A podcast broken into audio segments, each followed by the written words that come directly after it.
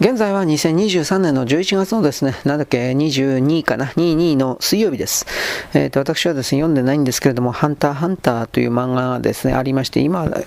ほとんど連載やってないんじゃないかなと思うんですが、まず作者の富樫さんという人は、腰痛だったか何かで、まともに立てないんじゃなかったかな。まあ、なんかそういう状態でですね、お医者さんというか、マッサージかリハビリかなんか知らんけど、結構重大な状態に陥っておりましてですね、まあ、意識ははっきりしてるんだけど、手も動くんだけど、腰が痛い。きついだろうね、それはね。腰が痛いということらしいんで、えー、っと、まあ、本来ならば、週刊少年ジャンプの方に連載されなくちゃいけないんだけども、何ヶ月もかな、救済しております。んで、えー、っと、このままではひょっとしたら自分が死んじゃったらそれでおしまいになっちゃうんで、ということで、えー、っとね、A, B, C, D、つまりラストにおいてですね、4つの案を提示しました。まあ、公開しました。4つ。あの、もし自分が死んだら一応、こんな風に考えてますよ、みたいなことをですね、えー、言ったわけです。それ何かというと、基本的にはですね、あの、A, B, C, D とあって、とりあえず D 案というのは、えー、っとね、とりあえずあの、なんだっけ、没案だそうです。まあでも一応没だけど出しとくよというふうな。で、A 案が何だったかなあの、皆さんに受け入れられるような、えー、素晴らしいハッピーエンドだよというものらしいです、A 案は。だけど、富樫さんは、こんなのやりたかねえな、みたいなことらしいです、A 案は。では、B 案は何かというと、B 案は、まあ、その折衷案というか、まあ、都内富樫さんも、まあ、これやりたいってわけじゃないけど、これだったら、まあ、まあ、なんとかいけんじゃない？みたいなことらしいです。よくわからんけど。で、シアンというのが、あの、本当は富樫さんが一番やりたいんだけど、これやったら多分みんな反対するというか、嫌がられるだろうなというふうなことで、なんというか、何もして、えー、ね、か、どうかなという、まあ、発表だけしたんですけどね、シアン。で、デアンって何だったかな、ゴンという主人公が年を取って、そして、えー、っと、故郷の島？島にいるの？島かどっかに帰ってですね、孫たちと一緒に暮らすというふうな、まあ、最後老衰で死ぬのかどうかそんなことは全然わからんけれども幸せに暮らしますだとさちゃんちゃんみたいななんかそういう話らしいです。僕はこうちょっと適当にまとめて言ってるので、違ってる可能性が非常に高いんで、気になる人は調べてください。なんか昨日ぐらいかな出たらしいですよ。そのハンターハンターの最終回の公開というか。でも、4つの案を公開はしたけれど、これは結局、富樫さんが漫画を再び描けるようになって、うーん、まあ、長生きしたらという言葉にしましょうか。長生きしたらですね、もちろん A, B, C, D、この4つの案、そのもの全てが廃棄されるという可能性の方が高いです、はっきり言って。今の段階でそうだというふうに言っているだけであって、えー、将来的にもずっとそうだということはないんです。これは、何だったかな？ゴルゴ13だったかな。あ亀、亀有前の両津さんだったかな。ゴルゴ13だったかもしれないけど、一応斎藤隆さんは死ぬ前に、最終回の原稿だけは、まあ、完全完成して残したのか、下書きだけで残したのか、ネームだけ、つまり文章だけで残したのか知らんけれど、一応残したそうです。だけれども、えー、ゴルゴ13はもう斎藤さんの手離れていて、斎藤隆夫プロ、そしてリード者、小学館というですね、数々の人々の生活を抱える商品になってしまったので、これをですね、終わらせるなんていうことは、まあ、よっぽどのことじゃない限りできなくなっちゃいました。まあ、アメリカンコミックにおけるですね、マーベルだとか、そういうものがあるように、なんて言うんですかね。マーベルもほら、もう50年も60年も前からあるでしょ？戦争中にあったんでしょ？マーベルとか DC って。第二次大戦、あの大東亜戦争の頃からあったようなそれだけど、その頃からあったけれどもですね、なんというか、全然変わってないでしょ？変な言い方だけど、変わってないというか、続けられているでしょっていう言い方なのか。だから、あのー、そっから考えたときにね、ゴルゴに関しては、まあ終わりようないんですよ。うん。ずあの、例えば、日本という国が終わるだとか、なんかそういうとんでもない、全然かん、ね、カバーしきれないようなカバーしきれないような何かが起きれば、それはですね、あのー、終わらざるを得ないというか、あと出版社が潰れてなくなるだとか、なんかもう本当にそういうの。だから、そこから考えたときにですね、えー、っと、なんというかね、下手に人気が出ちゃうと、まあ、下手に愛されちゃうとかな終わるに終われないっていうことはきっとありますよね。まあ、特にあのゴルゴなんていうのは、えー、っと、原稿を落とすことなく 続けられてきたんで、そんなものがね、簡単に富樫さんの場合と違ってね、比較対象にはならんだろうと、これは言えますね。はい、まあいいです。で、とりあえず富樫さんのそれはですね、公開されたと。僕はその、今ここまで長々引っ張ってきたけど、ハンターハンターその好きでも嫌いでもないんで、ちょっと正直わかんねえなと。うん、まあそんなことやら何でもキリがないんですが。はい、というわけでですね。えー、っと、あとはなんか漫画的なものに関しては、ちょっとお待ちください。まあ、漫画的なものに関して言おうと思ってたわけじゃないんだけど、とりあえずアップロードするついでにですね、いつもと違ったネタもちょっとやっておかなくちゃいけないということでこんな風に喋ってるわけですが、パパッと言ってですね、うーんと、女の一人キャンパー、過酷、ガチで性欲ナンパおじさんに狙われてる模様、強姦されるとかどうのこうのですか。おっかねえな、そんなもん行くなよと。一人でキャンプすんなよ、おっかねえから。というふうな、このことを言います。うーん。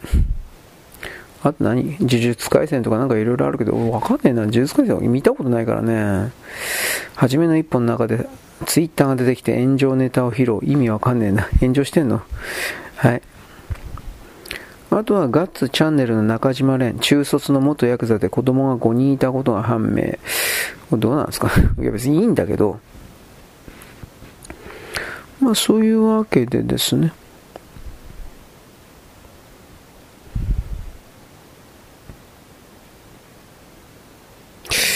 まあこれはあ、女性のソロキャンパーっていうのがやっぱりやばいですね。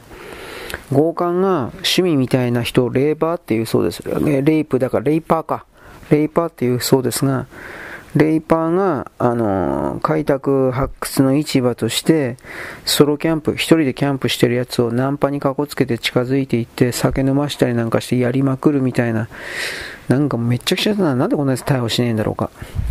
はい。まあそういうことがですね、えー、話題にかな、ツイッターになってます。これは時間あったらまた後で言います。はい、よろしく。ごきげんよう。現在は2023年のですね、えー、っとね、11月22日かな、えー、でございます。えー、水曜日かな。え、っとね、今はですね、今度はですね、僕はあの、ツイッターの、ツイッターのですね、ネタ探しのために曲の検索をしております。さっきなんかアニメがどうのこうのと言っていたような嘘みたいにですね、なんかもうめんどくせえなと、いろいろやったんですが、うーん、あの、検索してもね、引っかからない昔の曲とかあるんですよ。これ多分ね、版権とかの関係が厳しいんかなと、いろいろ思いました。うん、はい、ちょっと待ってね。で、昭和の時代のね、えー、っとね、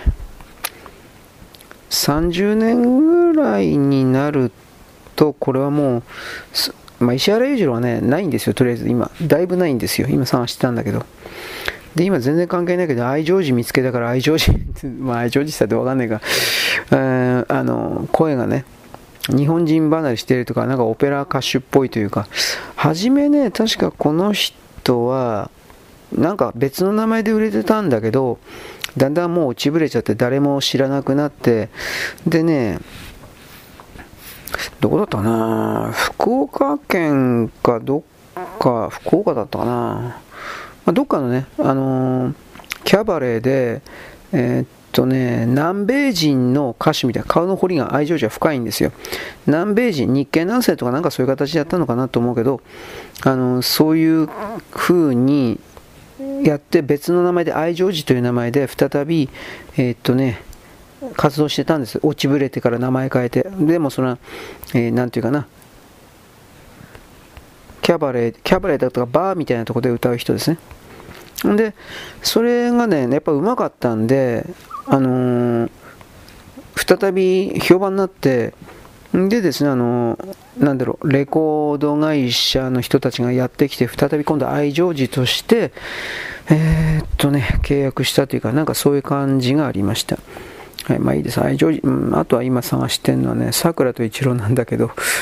えー、ちょっと待ってね。えー、っと、あ、いた、あった。まあ、桜と一郎はほっといてもいっぱいあるだろう。うん。けんと。これ出るかなあ、出た。うーん。今やってるのはね、郷ひろみとキキキリンのね、お化けのロックなんですけど、これあんま知ってる人いないんですよね。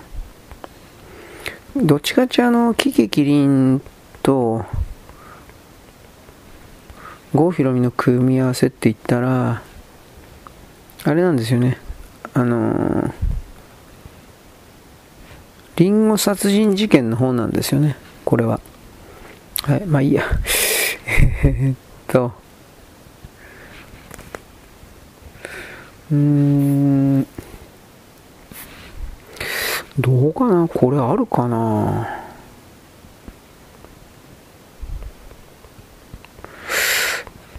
これはちょっとないんじゃないかな。麦畑って曲なんです。逆だったかな？およねずだったか、およめずだったか？あの、あれなんですよ。ネタ、ネタの曲なんですけど、これはまあ後で言います。ものすごい東北弁の、まあわざとなんですけど、ものすごい東北弁で歌ってるんだけど、いや、昭和の時代でもこんなひどい、その、なんというか、方言で歌ってる やつはいねえと思うけどな。はい、ちょっと待ってね。えー、っと、あとはですね、前こういうの盆地シート使ったから、それ以外で、ねえ、まあ、こういうの盆地シート聞いたと思いますけど、うめえんだよね、あの、盆地が。なんだかんだ言って。なんでなんでしょうかね、あれ。えー、っとね、あこれはこれでいいのかな。松葉は、松はしんなんか深刻ですよね。やばいよね。松田に関しては。岡本なんとかさんでしたよね。これ確かね。うん。岡村、あ、岡村か。岡村隆子ですね。岡村隆子は確かあのー、あれですよね、あのー、ソロ活動やってましたよね。で、なんか10年か20年ぐらい経ってから、あのー、再結成したんじゃなかったっけで、25年ぐらいだったかもしれんけど、まあまあ、それで、こう、活して、今はまだ活動してないと思うけど、復活して、で、えー、っと、紅白に出たんじゃなかったかな。うん。ななんかそんな、すげえなと思ったけど、あんな女いないけどね。うん、ちょっと待って。あの曲に、出てくるような女、まあ、ストーカーというか、粘着というか、あんな重たい女いないよ、お前、興味の女で。と僕は個人的にすげえ思うんだけど、うん、まあ、そんなこと言ったら怒られるんでしょうね。はい、ちょっと待って、ネット。はい。で、今、ヒデとロザンナなんですが、僕はロザンナって何人か知らなかったんですけど、イタリア人だったんですね。初めて知ったよ、俺。ちょっと調べたんだけど、はい、数十国ですね。まあ、今はとりあえずあの旦那が死んでもちゃんとロザンナさんとしてなんかたまに民放かなんかの料理番組たまにかなんか出てるらしいんですけど、うん、まあ良かったなという言い方です。まあ、のなんだかんだ言えば一人になっても元気で生きていかないといけないですよ。余計なお世話だろうけど。うん、僕はあの殿さんが死んでさ、殿様が死んで後追い、爪腹球じゃなくて後追いというかね、後で切腹するだとか、なんかそういう概念あるでしょ、後追い自殺。僕そういうの大嫌いなんで、正直言うけど。頑張って生きなくちゃいけない。な、な、理屈抜きで。はい。で、今は、えー、僕のファン、僕がファンであるですね、橋幸夫大先生をですね、とりあえず調べたわけです。橋幸夫先生、いいよね。ね、声がね、違いますかね。ねこの辺りのその、なんていうかな、人の声というか、歌い方というか歌手に対して何一つその焦点が当てられてないんで、なかったことになってんのは僕はちょっとダメだと思うなと個人的には思います。はい、こんなもんでいいかな。あ、なやべやべやべ。やいやいや、まあこれぐらいならジャスラック的に大丈夫だろう。すいません、今 YouTube やったらいきなり、ほんのちょっとだけ音入っちゃった。まあこれぐらいなら多分大丈夫だろう。というわけなんで、今度はですね、できたらあの、なんだっけ、Twitter のアップロードをしたいと思っております。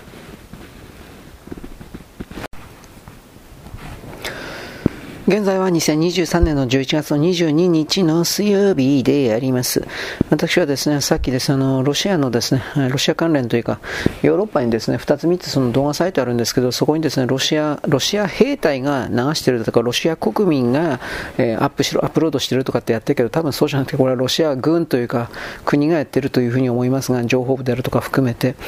ウクライナの前線においてどのようなことが起きているかということの動画投稿がいっぱいあります。もちろんこれが CG であるとか嘘であるとか役者を使ったようなものであるとか、当然あります。だけれどもおそらくは本当なんだろうなと思うのは、ハンガリーであるとか、ハンガリーは別にあの、なんだっけ、ハンガリー、チェコスロバキア、ハンガリーでよかったと思うけど、ハンガリー、オルバンですね。ハンガリーであるとか、あの辺に関する報道はですね、えー、ロシアに対して別に喧嘩を売りたいと思ってるわけではないので、若干本当のことが、戦場で何が起きているのかという本当のことが伝えられます。もちろんポーランドなんかもそうです。で、私これさっき言ったけど何が起きているのかといえば、ウクライナがもう男たちがいなくなって、女と少年兵をいっぱい使っております。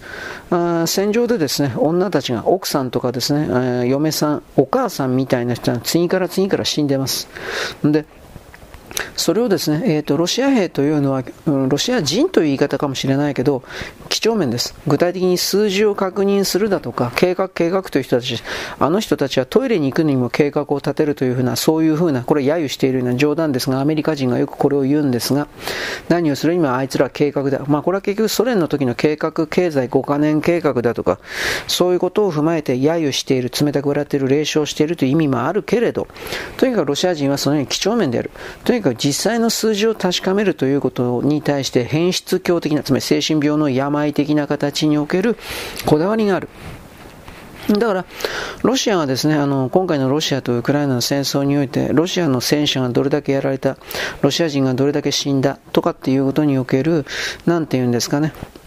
実際の戦闘の発表ということですか？それに関してはですね、おおむね本当のことを言ってます。なぜならば彼らは1台の、えー、1桁単位の波数もですね、きちんと調べて回るか、戦場で壊されたら、一応戦車のですね、その数だとかそういうものをきちんと兵隊たちがいちいち数えるんです、本当に。ま、前は多分ひょっとしたらいい加減なことやったかもしれませんけど、戦争の初日、最初の方で、ロシア軍の規律のなさ、まあ、上のね、あの、将軍たち的な人たちが、例えば軍事物資を横流しをして金儲けしていたりとか、いろんな規律の緩みがあって、とんでもないことになっていたので、あの戦争が始まって1年経ちましたが、1年経っているあたりにおいて、ロシアはですね、ソ連時代における第二次世界大戦で使っていた戦争のマニュアルを再びきちんと起動させるというか、それをですね、忠実に行うという形で、戦争における被害報告というものを徹底して、えー、上に知らせろということの、それをやっています。だから、死体の数も、これはウクライナの死体の数も、ウクライナの戦車の破壊の数も全部調べて、いわゆる最終的にはプーチン大統領にあの報告されるという形になってますが、現場単位でこれを調べています。で、そういう調べる流れの中でもちろんですね、これは多分ね、命令を受けてるんだと思うけど、動画撮影して、多分スマホレベルだと思うよ、あの辺の画像だから。スマホレベルで動画撮影して、そいつを、えー、どうなのかね、一応、いちいちそんなもん検閲してられんからね、ロシア人ロシアの軍隊としてとりあえず、ウクライナが死んでるような死体がいっぱい映ってるようなやつに関しては、えー、っと、あれはどうだったかな。デイリーモーション。違ったかな？あこれはフランスだな。まあ、とりあえずなんかいくつかあるんですよ。そのヨーロッパにおけるそういう、あの、YouTube みたいな動画サイト。YouTube にも上がってるかな ?YouTube は多分ないと思うけど、そういう、そういうのにね、とにかく次から次からアップしてるんです。で、そこでね、ロシア人がやっぱね、演技でないのになると僕は一応前置きしますけど、クライシスアクターとかそんなのいっぱいいますからね。ただ、演技でないのであればというふうに言うのは、ロシア人の男たちはやっぱ怒ってます。なんで女はこんな風に前線にやるんだよ。つまりあのロシアの男というか、これはウクライナの男もそうなのかどうかわからんけど、スラブ人というのは、万有を競う血が未だに残っているという言い方をします。つまり勇気ある行動、えー、野蛮人的な暴力的な行動もできるような男。うん、野生化的、野生な男、まあ、そういうものにこだわっているというか、そういうものに重い価値観を置いている人たちという言い方をするけど、そういう男たちからすれば、昭和の昔の古臭い男みたいに女は守るべきものなんですよ。徹底的に。女は弱いとは僕は本当は思わんけど、ロシアの男たちは、えー、女はよ、ロシアの男も女は弱いとは思ってないかもしれないけど、一応女は弱いものだ。弱くなくても男は守るものだみたいな形で思っていて、まあロシアの女は強いと思うよ。まあ思っていて、そしてですね、その彼らの常識に従っていろいろとですね、動く、わけです。その彼らのだから既存の常識の中からすれば、女を前面に立たせて、そしてその上で、えー、なんだろうね、政権だけは、この場合はウクライナ政権ですね、政権だけは、へっちゃらな顔して、のうのうと居座っているゼレンスキーとその周辺。まあ、ロシア人の男たちはもうその、ロシアの中での国内洗脳教育、プロパガンダという言い方をしますけど、これによってゼレンスキーとその周辺はナチスだという認識のもとに戦っているわけです。えー、えナチスでない場合は悪魔です。デビル、エビルです。あそれはあの前に言ったけど、今回のロシアとウクライナの戦争というのは宗教戦争の、えー、認識をロシア人の多くが持っていて自分たちロシア正教会をバチカンが西側が侵略しに来ているとで西側の嘘のキリスト教キリスト教徒があのウクライナのゼレンスキーというヒトラーの尻尾ナチスの尻尾をですね使って我が偉大なる母なる祖国、えー、っと、えっと、ロシアを消滅させようとしているというか、まあ大体大きなところはそういう漫画的な概念を持っている男たちが多いという、女たちも含めて多いんだということを言います。だからそういう設定からすれば、ゼレンスキーというか、ウクライナ兵の全部ではないけど一部、正確に言えばこのウクライナ兵のふりをして戦いを仕掛けている、えー、NATO 軍団、NATO ですね。まあ、あとはポーランド人ですね、はっきり言うけど、ほとんどはなんかポーランド人らしいんですが、だからそういう連中に対してどう思うかといえば、それはあなた、悪魔だと思うでしょう。敵だし悪魔だと思うでしょう。ということはどう何を意味するかといえば、自分たちは悪魔と戦う神の使徒なんですよ。まあ、ロシア正教会の人って言うけど、ロシア正教会の人って言ったって、まあ、結局これキリストなんですよ。ロシア正教におけるいっちゃん偉い人もなんだかんだ言ってイエス・キリストですから、あの、ロシア人たちはヤハウェだとか、そのね、ユダヤ教が言ってる、こう、えー、と、イスラム教もヤハウェって概念持ってたかな？でもあれあの人じゃアラーだよね。まあ、そのヤハウェ、ヤーベだったっけ？これをとりあえずあの採用してないので、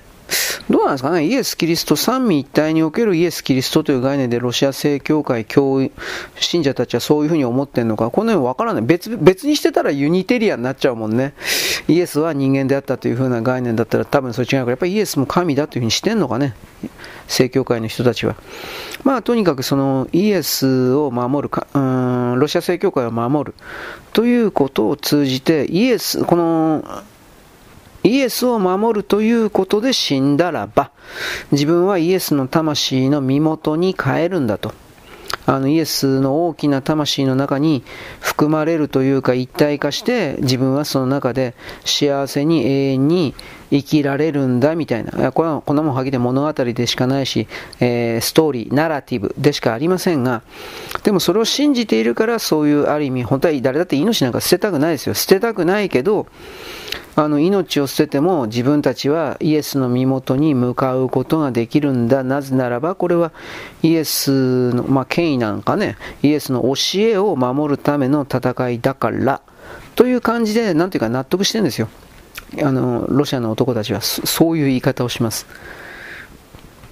だからまあ全然引かないんですよね。どんだけせんあの死傷者が出たって。だからプーチン大統領はへっちゃらであの国のために死ぬのがロシア人のあの、ね、使命だと。うん、あの、死ぬのは誰だって死ぬんだとすごいこと言ってなこのおっちゃんとかと思ったけど言ってましたよ、戦争の始めあたりで。あのロシアの婦人会みたいな、まあ、学校教育に来る婦人会みたいなそういうイメージもあるけどそういう婦人会みたいな手段あってそこでの会食会で、えー、いろいろ説明していた。残念ながら我々ロシアというものは西側が背後にいるナチス悪魔たちこれにですねあの侵略されてるんだというこういう説明から始まってこの戦いをあのなんていうかな避けてしまえばロシアなるものは永久に失われるんだというふうなそういう説明をしておりましたよ。だからそれがいいとか悪いとか僕はそれは分からんけれどもそれを納得してしまうロシア人たちがいるということなんですよ。ぶっちゃければね。どうであろうが。で、それであの社会が回っているということだから、これはどうにもならんというかね、うん。で、まあ、どうにもならんとか言いながら、戦争的においてはどう考えてもロシアが勝ってるので、僕はそう見ますよ。ギリギリだけどね。6、4ぐらいか。で、6の方がロシアで4がウクライナ。ウクライナって言ったってほどは NATO なんだけど、で、これからその NATO、アメリカは金がなくなるからどんどんバックして引いていて消えるんで、そうするとですね、痛々しい体は残るけれども、ロシアが勝利するというか、多分そんな風に僕は思いますよ。はい。というわけで、次はですね、えー、これ、なんだっけ、えー、っとね、えっとね、えー、っと、アップロードか。次アップロードします。はい、よろしく。ごきげんよう。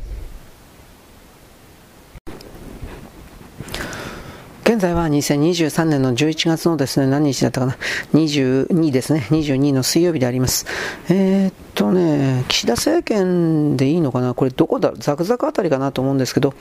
富士山が噴火するかもしれないということの想定で、つまり南海トラフのことなんですけど、南海トラフが起きる前に単独で富士山は分あの爆発しません。ただ富士山が絶対に爆発しないということはありえなくて、南海トラフが、うん、来ると、どう考えたって、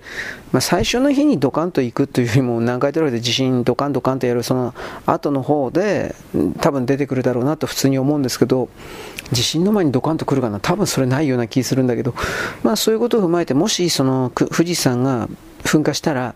どういう事態が起きるのかという具体的なシミュレーションを出させていて岸田政権がでそのことでえー、っとねまあぶっちゃければ何もしなければ東京はもうとりあえず壊滅です。えー、っとね、前にもちらっと言ったけど、火山灰が、火山灰がそうですね、3センチぐらい積もってもっと言い方になるんですかね。うん。3センチぐらい積もったところで、それでもあの死んじゃうというか、あそんな言い方をします。あ死んじゃう。まあ、車がね、移動できないと思います。僕あの、この間ほら、チェーンがどうのこうのって言っていたでしょう。あれ、なんで言ったかというとね、あのもし火山灰土がものすごくその、ね、ものすごくでも3センチ、5センチ、5センチ無理かな。でも3センチ、4センチ、3センチぐらいだった場合ですね、あの鎖のチャラチャラのチェーンをつけていたら、ひょっとしたらまた3センチぐらいなら前に進めるかなと思ったんです。スノータイヤではきっと無理だろうなと思うんですけど、つまり、あのー、粉体、粉の体ですね。粉体だから、基本的にはあのタイヤでウィーンとかで早く回してもね、あのー、粉が後ろの方にビャーとか言って移動するだけであって、アスファルトにタイヤが設置せず、アスファルトに設置することによってタイヤのゴムとアスファルトが摩擦力が発生して前に進むんですがその間に粉体粉体であるですね火山灰土が徹底的にこの入り込むことによってあのどういうの？滑り子まあまあ、摩擦がね、発生せず、その場でぐるぐるぐる回ってるだけになるんですよ。ところが、チェーンだと、あのー、どう言えばいいのかな？チェーン自体の凸凹がありますから、えー、っと、3センチぐらいなら、2回転とか3回転ぐらいすれば、火山灰土を徹底的にそのかき、かき分けて、アスファルトに直接着地というか、くっついて、そこで摩擦力の発生が起きて、そしてですね、あの、チャッカチャッカチャッカチャッカうるせえか知らんけど、とりあえずは前に進めんじゃねえかなという、まあこれ実際やってないからね、わからんけど、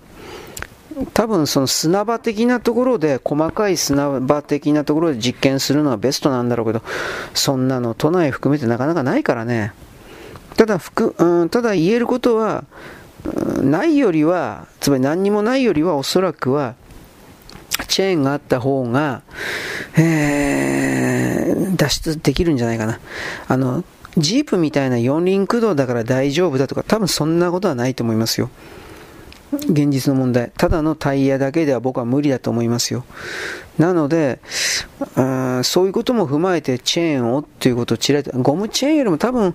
多分鎖のやつの方が脱出、まあ地面を、地面と噛み合うような力が強いんじゃないかな。ちょっとわからんない。ゴムの方がいいかな。いや、両方持ってれば一番いいんですよ、それは。だけどやっぱ場所とかもありますからね。あの入れるような場所とかいろいろ。まあ、いろいろ悩んでしまう私なのでありましたと一応言っておきます。まあ、とりあえずその富士山におけるです、ね、噴火のその可能性みたいなことを、とりあえず、うん、もう想定して岸田政権が、このシミュレーションですか、これを行ってくれという命令を出したことの、その情報を出してきたということの意味を、ちょっと真面目に考えた方がいいです。つまりそれは、政権としても、日本政府として、僕はまあ10年内だろうなと普通に思ってるんだけど、南海トラフに関しては10年のうちに起きるだろうなと思ってるんだけど、まあ、じゃあ10年 ,10 年の中にね、起きなかったからバカやる嘘ばっかつきやがってて、11年目、12年目に起きるかもしれんから、また10年前後ないって言いましょうか、そしたら。10年前後ないに起きると思ってるので、あの、今それはね、起きるだとか僕そんなにいい加減なこと言わんけど、それは起きなければいいですよ。問題は起きた時に、うーん、ちょろい状態だったら困るんじゃないですかねという意味で言ってるんですよ。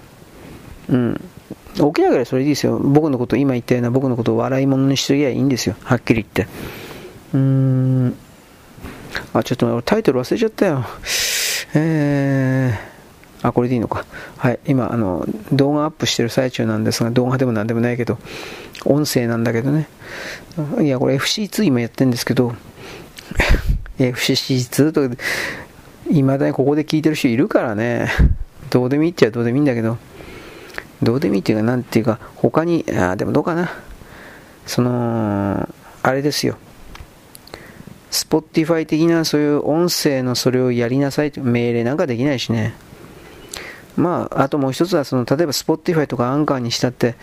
ここがただ一箇所に絞ってたら、そこがダメになったら全部ダメになるから、めんどくさいけど、これは、なんというかな、アップロード的なことしといた方がいいんかな、と、まあ一応諦めながら FC で。あの、YouTube ダメなんでね、YouTube 本当にすぐ削除されてアカウントも凍結されるからバカバカしてやってられないんで、そんなもんのためにいちいち、あの、新しいアカウント作ってどうのこうのって。なので、えー、FC が今んとこ、あくまで今んとこ、一番楽かなと思って、楽というか、そもそも訪れる人がいないんで、FC は前にも言ったけど、アダルトの方、サイトがあって、アダルトには、あのー、山ほどいると思いますよ、人が。だけど、普通のところはいないんで、えー、だからまあ、ある意味、放置されてるというか、なんかそんな気もしないではないんですが、それがいけないというわけではありません。めんどくさいの嫌だし、聞いてる人だけ聞いてりゃいいんですよ。で、逆に僕はこれ、聞かれるための努力をしているという言い方なんですかね、これはね。うん、まあ、そもそも本当に聞いてる奴がいるのかどうかもわからないし、あの、FC2 に送る再生数とか20とか30とか出るけど、俺これすらな本当じゃないと思ってるので、あの、何度も言ったけど、サムネイルが、えー、表示されただけでおそらくそれは聞かれましたよっていうふうにカウントしてるだろうなというふうに考えてるので聞かれてはいないだろうなと思ってでもまあでも1人は大げさだけど5人前後は聞いてんじゃない、うん、そんなもんだと思うよ。俺が自分の立場に立った時にそんな有名でもなんでもなく聞いたところで利益にも何にもならないような、ね、人の配信なんか聞いてる暇なんかないですよ。現実の問題として。だから僕は自分を冷酷に客観視しているつもりであるから、まあ、5人いりゃ大したもんじゃないの ?3、4人ぐらいだろうなと、FC においては、と思ってるんですよ。現実の問題として。まあ、また FC にし、本当に FC なんてよくやってんな、これ。これ儲かってんのかな、これ、本当に。と、まあ、ちょっと僕は疑問ではあったんですが、まあいいです。何の話ったんだっけ？えー、ロシアとウクライナの戦争がそろそろ終わる終わりそうだとか、まあわかんないけどね、終わりそうというよりも西側もうやってられんからもういいやっていうふうな降りようとしているというか、そんな言い方がぴったりのような気しますけどね。うん。ということで、なんか僕はさっきおはがきでね、2月には復興会議があるそうで、あえー、日本、ウクライナ復興会議、これはバイクバイデン、自称バイデンに、米国もお金的余裕全然ないから日本に全部出させようということで、えー、復興会議ですか、これをさせるということですが、またなんで日本があんなも日本人ばっかり何でも押し付けないと思うけど、で、やったところでウクライナ人は日本に対して感謝なんかしないんで、基本的には。あの僕は彼らの全部ではないけど、3分の1はとりあえず自分の 自分たちが選ばれた白人様で偉いんだよみたいな、そういうちょっとおかしな考えをも潜在意識に持ってる人は、ああ、これは確実にいるなと捉えているし、うん残りの3分の1は自分はロシア人だと思ってるしでもう残りの3分の1は自分は何人かというアイデンティティが未だに確立されていない人たち。自分のことをウクライナ人だと強く言えるような人はいないんですよ。僕の判定ですよこれは。なぜならばそれはウクライナ固有の文化文物歴史というものは本当の意味に言って何もあるかって言ったらいやそんなもんねえんじゃねえの？というふうなことも思うけどこの辺りに関しては昔あの、ボグロムっていうですね、えー、ボグロムでよかったと思うけど、そういうウクライナ人絶滅計画みたいなものをソ連が仕掛けた時のあの辺りのですね、歴史をさらっと見るにおいて、うーん、このウクライナ地域に住んでる人たちはそもそも大昔から自分のアイデンティティをさ探して、えー、なんか右行ったり左に行ったりああちこちとうろうろしてたんだろうけど結局はつかめなかったんだろうなみたいな、まあ、僕は今のところそういう判断でいるんですよ。でもクリミア半島にいた クリミア人っていう言い方でいいのかな。そうあの人たちはなんかこういうのアイデンティティと歴史持ってるんですよね。なんかよくわかんねえな本当に。あのー僕たちなる観測している側の座標というものは外にある無料で放たれている公開情報を見つけてきてそれをつなぎ合わせて自分で勝手に物語作ってでこれが真実だと決める。で真実だと信じる。この構造っていうのは宗教と全く同じなんでその状況の認識世界に立ってるその程度の人間の僕からすればですねいや 困る、まあ、困ったというか、どうにも言葉にしがてえなとか、いろんなことを思うわけです。はい、いいです、別に。はい、で、何言おうかな。僕、だからその中の流れでですね、さっきあの、ちょっと待って、えー、っとね、あ、ツイッターでですね、ツイッター的にあれ140字のブログになってるけど、ブログの中でね、まあ、デュエット曲を中心に取り上げてたんですけど、今回は。一番最後に取り上げた、橋幸夫と吉永小百合の、いつでも夢をか。これ本当に本当は、本当にこれ僕これいい曲だと思ってるんだけど、いわゆる日本の Z 世代というか若年世代は昭和30年代40年代なんかの日本人がなぜ当時の日本人がこうしたものを求めていたのかということに対する理解がゼロだし探求もしていないから、えー、だからこそ彼らっていうのは若い世代というのは昭和の時の若い世代平成の時の若い世代というものと比較してもはるかに傾聴不白でどうしようもない人間というふうに見えるのは自分以外の人間にその全く興味がないというのはさわかるけど分かりやすすぎるけどそれはあまりにも突き詰めた結果なんだろうね。どの時代においても人間がその時その時必死になって何かを追い求めて、えー、生活していた生きていた存在であるという言葉を自分自身の体験理解を通じた何かからも含めてその概念をつかみ取ってないんですよ。何かを求めて必死になって生きていたということに関して、まあ、昭和30年代40年代の日本というのは僕の見え方からするとみんな貧しかったんで特に田舎の人たちは。だからそういうものを脱却脱出するために都会に出て働くんだという、まあ、集団就職とかあの辺ですけれども夢を求めて親御さんのもとからも離れて都会に出て行ったんです。で、都市部に安価な労働力という言い方をするけど、安価な労働力がたくさん集中したことによって生産性が大きく向上して、その上で、えー、いろんな製品を、多種多様な製品を作れるようになり、でですね、あのー、なんだろう、高度経済成長と言われているものの道筋をつけることに成功したという。まあ、僕は大体そういうふうに全体を見ております。だから、なんだろうね。どこでもどうしてもやっぱり遅れた地域に住んでいる人間を大量に雇用して安く上げて物を作って作らせてほんなそれは本当は機械が作るんだけどでその結果作られた最終製品を外の世界に売りつけることによって何て言うかな利益を出すで次につなげるで、また次の再生産サイクルに入るというか、これどこの地域でも起きたことだし、日本も例外ではなかったけど、うーん、その時の日本人が未来に対して強い希望というか、明日は絶対今日よりも明るくなる、良くなる。今日はいろいろだったし失敗もあったけど、でも絶対に良くなる。というですね、強い強いイメージを持っていたから、日本というのはある意味ここまでやってこれたというか、良くなったというか、僕はそういうふうに捉えるんで、うん、そのイメージを持つためには、あらゆる過去の世代を含過去の時代を含める人間たちがどのように物事を考えてどう生きていたのかということに対する理解がどうあっても必要じゃないかなと僕はこれは思ってるのでそれらの理解が全然ない令和の Z 世代みたいな人っていうのは、まあ、全部じゃないですよ。もちろん全部じゃないんですよ。全部じゃないけどだいぶ薄っぺらい人たちばっかりなんかななんてことを僕は思うわけです。まあ、勝手に決めてますね。まあ、僕はいつも勝手に決めるんで、あんまり当てに、あのなんていうかな、相手にしないでください。もうほっといてください。というふうに僕言うけど、なでもね、そういうことを考えるわけですよ。はい。まあこれはあの FC2 なんかで聞いてる人は老人ばっかりだということをですね、僕は大体想定、勝手に決めてるので、そういう層に向けても喋っております。どうですか？癒されましたか？娯楽の時間が取りましたか？みたいな、こういう言い方ですね。こうやって喧嘩をうんなっちゃう話なんだけど、まあいいです。というわけで、えー、あとは、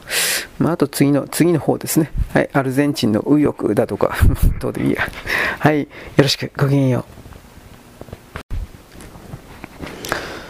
現在は2023年の11月のですね、22日の水曜日であります。えー、と今度はですね、記事のネタをですね、探しながら喋っております。ツイッターをですね、ツイッター検索最高とか言いながらさっきまで繋がらなかったんですが、えー、っとですね、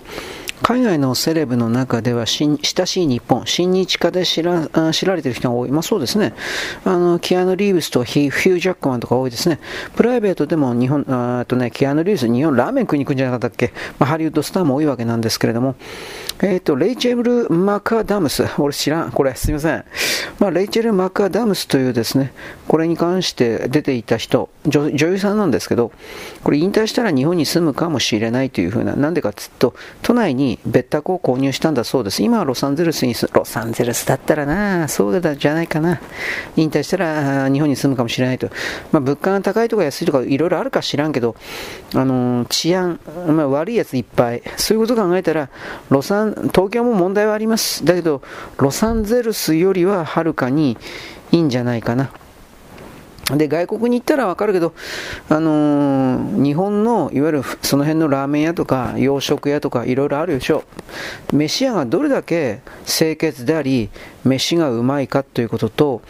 あとは、マンホールの蓋踏んでも、マンホールの上に乗っかっても、蓋がガタガタと言わん国は日本だけです。うん、イギリスとか行ったらですね、もうダンスするみたいに揺れます。ひどいもんだなという話、僕はその話を聞いてですね、あこれかっこいいこと言ってるけどな、全然できてねえんだなと、いろんなことを思いました。はい。えー、これサッカーですね。中国系の代理店と提携した北朝鮮。日本に対して超強気な放映権料を設定して一本も引かない。ワールドカップ杯アジア第2予選国内放送されると異例の事態にだから別に見なきゃいいじゃん。とりあえずあの、昨日ですか、シリア戦は5対0で勝ったっちゅうんでしょ。で、これは、えー、どうなんだろうこれ。あ、国内で中継配信が行い唯一の事例、うんぬんかんぬん。で、森穂で、森穂じゃなかっただけですけど、森、森保つジャパン。まあ、これはあの、予選の第3戦で北朝鮮と2連戦するそうですが、アウェー戦でも放映権をめぐってきな臭い動き、北朝鮮かなりの高額を要求している。まあ、北朝鮮金欲しいからね、シリアの時の数倍程度という、まあ、これは別に難しい交渉もないよ。別に見なきゃいいんだけじゃない。うん、そんなの見なきゃいいんだよ。だから何サッカーオタクの人たちっていうのはそんな見れて、ただで見れて当然だみたいなこと言うのかな。この辺りに関しては、その、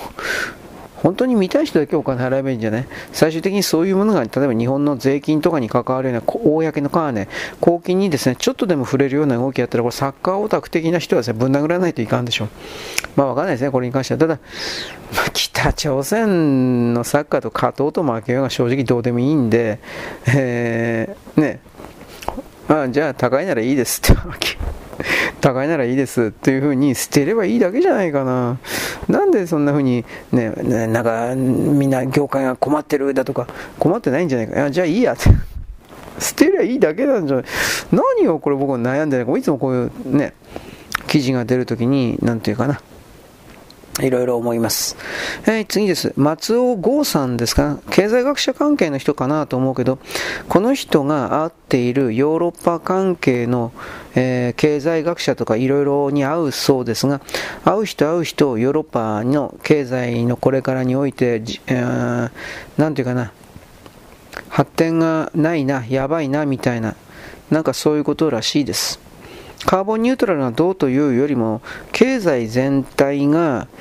あもう全部劣化しているというか先細りになっていて、えー、回復の見込みがないとどうのこうの。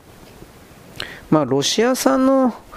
まあ、天然ガスね、ドライガスの輸入再開以外に経済復活の根本的対応策があるかといったらないでしょう、基本的に。とにかくエネルギー価格が高すぎることはまずの第一の原因であるから、で、どうすんのっていうことなんですけど、一応、ね、あのー、原子炉を、原子炉、原発を、例えばドイツなんかに言ったら原子炉、原発を、あの、復活させるしかないんですけど、それすらダメなんでしょ？ダメなんでしょ？でも未来なんかあるわけないじゃん。正直言うけど。だから、そういうことを踏まえて、うーん、彼らは一体何のために政治をやっていて、何のためにその、なんというかな、国をやってんのか、うん、そういう言い方になりますよね。うん。まあ、再生エネルギーはね、水力以外使い物にならんですよ。太陽と風力なんか本当に使い物ならんのに、いや、個人でやる分にはいいですよ。個人でやる分には。だけど、産業に国家の全ての原動力に、経済の根幹に太陽だとか風車を置いちゃいかんのですよ。そもそも太陽エネルギー、太陽から電気を取るっていうのは、なんていうか、エネルギー、エネルギーのレベルの低い領域から、そのエネルギーを取るということですから、だから、もともとに無理があるんですよ。取れないところから取るという言い方ですから。だから、さっきも言ったけどね、あの、縁側に水入れた丼置いといて、そこに、え、袋のラーメンバシャバシャっと入れといて、あと自然にラーメンに煮上がるのを待ってるみたいな。ほんでそんなもんですよ。はい。だから、もっとその内燃機関をもっとも、じゃあ二酸化炭素内燃機関が問題あるっつったら、二酸化炭素だからゼロにできる火力発電所を日本作ったのに、なんでそれがダメなんですかっていうことなんですよ。まあ結局、その、なんていうかね、周りに叩かれたくないから、まあまあ昔の戦前の日本みたいな突出したことをやって、周りに叩かれてですね、えー、なんていうか、それがね戦争の原因になった的な、まあ、そういうふうに捉えることはできるけれどもどうなんだろうね。うん。はい。なんじゃこりゃ。なんかようわからんけどいいいちょっとねこれどこ何県の記事これ？ちょちょっと待って。いきなり話飛んだんですが NBS みんなの新州か。はいはいはいはいはい。あ長野県長野市。ふうん篠ノ井かな？篠ノ井塩崎という千曲川の河川敷内に闇畑、えー、河川敷っていうのは、えー、特別な許可があったところは、いいところは、許可あるところは畑作っていいよくて、その畑もなんか抽選で、えー、この番号振ってやってさ、1番と2番は何番、何々さん、何々さん、1年間、それも確かただじゃなくてお金払ったような気するけど、そういう形でしか河川敷では畑作れなかったはずなんですが、えー、っと、勝手にやってるやつがいて、でもなんで河川敷なんかもっといいとこねえのかな？あると思うんだけどな。まあそういうことを踏まえてね、勝手にやっていた人たちをなんか追い出した的な記事です。うーん、なんかその、なんだろうね、警察力を使ってどうのこうのとしか書いてなかったらわからんけど、うーん、これ以上やったら逮捕するぞとか何かやったんかなちょっとわかんないです。はい。えー、っとですね、これは日本のアニメは世界的記録がどうのこうの、これなんだろう、えー、ちょっとお待ちください。IMDB チャート、IMDB チャート、Most Popular テレビショー、世界中で見られた、えー、テレビ番組、これらを、まあ、動画サイトとかを含めてということなんだろうけど、これネットフリックスじゃないかなと思うんだが、1位が進撃の巨人、最終回やったからね、この間。24位が呪術廻戦、37位がワンピースで、43位が、あ、40?43 位が実写版ワンピース。人気あるんだね。43位ならまた人気ある方と思うけど、うーん、まあ、とりあえず、進撃の巨人？すげえとか言って。まあ、まあ、俺ようわからんけど、あのエンディングはダメだとかってすごい叩いてる人もいるけど、俺は頭悪いから分からんけど、まああれで、ああいう風にするしかなかったんじゃない俺全部見たいか知らないけど。はい。うん、じゃあお前できるんかっていうことですね。はいはいはい。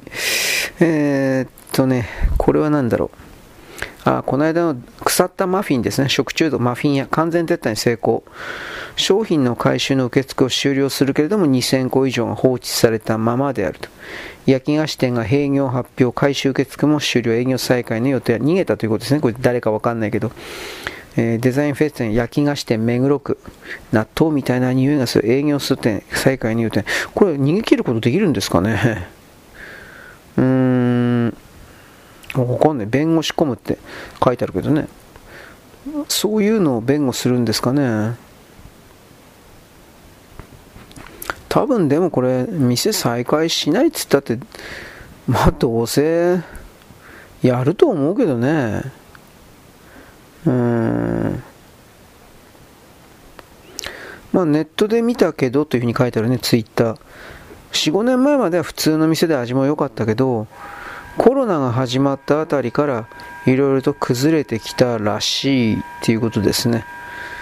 うんで添加逆の意味で言って今回の動きにおいて添加物なしって売ってるようなお菓子が逆にやばい怖いということが知れ渡ったわけでまあこれはお菓子の世界における間違った常識を信じている人たちにとっては良い啓蒙になったんじゃないですかね。あの食品添加物全部悪いっつったら何も食えないというよりも食品添加物というのは人体に全く影響ゼロではないですよ低い悪い影響あるでしょうだけれどもある程度はそれはあのクリアできる体がね毒物を解除できるとかいろいろあるだろうけどそれが分かったから使ってるんですよそういうことをですね、なんでもうちょっと学問的に科学的に冷静に考えないのかなと思います。バカだからでしょう。うん、基本的には。えーえー、米国ハワイ州が新しい新型コロナウイルスで激減した日本人観光客の解放を目指して、えー、日本で米国入国、税関審査を済ませて到着の時の手続きを不要不要にする仕組み作り。はあ、はあは、つまり日本でチェックさえすれば、現地ハワイで何も引き止められることなく飛行機かられたそのままフリーパス的で現地のハワイ島、ハワイ島の中に降り立つことができる的な、まあ、僕はそういうイメージを今持ちましたが、そういうことのシステム構築をしているという記事です。どうだろうね。ハワイ、それでも、うん、行きたい人いるんかな。うーん。昔と違ってハワイってそんな、その、なんというか魅力ないと思うんだけどな。うん。まあ行きたい人行ってください。僕たちほら今円安だから、逆に外か、日本から海外に出るの本当きついんで、ね、じゃあちょっと無理だな。いろんなこと思いました。はい、次。えー、っと、琵琶湖の水がものすごく、あれはあの、夏の暑いのを含めて、だいぶその水が減ってるって言うんでしょ、すっからかにはなってないけど、だいぶ減ってる。水が干上がったらどうなるのかというと、琵琶湖の中に幻の城、坂本城っていうのがあったらしいですね。うーん、秋の雨不足って書いてありますね。うんうんうん、坂本城は本能寺の変を起こした明智光秀の居城として見られて正確な位置、規模不明で幻の城と、うんぬん。まあ、今までこれ全く分かんなかったんだけどもし琵琶湖の水が干上がることによって坂本城の場所が正確に分かれば、まあ、歴史学的には効果があったというか成果があったという言い方になるけど確か京都市は琵琶湖の水水道で使ってんじゃなかったっけ？完全に空だったら大変なことですよねこれ冗談抜きで。まあだから、その滋賀県の関係者もですね、これ坂本城を考える会って書いてあるけど、滋賀県民としてはありがたいなという、ありがたくないな、複雑な気持ちで、まあそうだよね、これはね。あ、台風が来なかったからだって、やっぱり。うーん。まあ、近畿一辺にやっぱ水道水を供給してますからね、それは良くないね、現実の問題に。はい。うーんとね。これをさっき言ったかな、ホタテ村、ものすごい、えっ、とね、ちょっと待って、猿、猿払い村。えー、なんかちょっと待ってね。あ、世襲でしょ。あ、これは俺記事、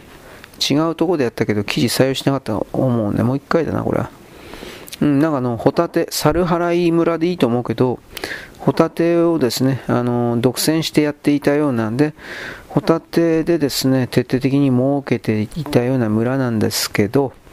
これが、あの、中国の輸入禁止措置によって、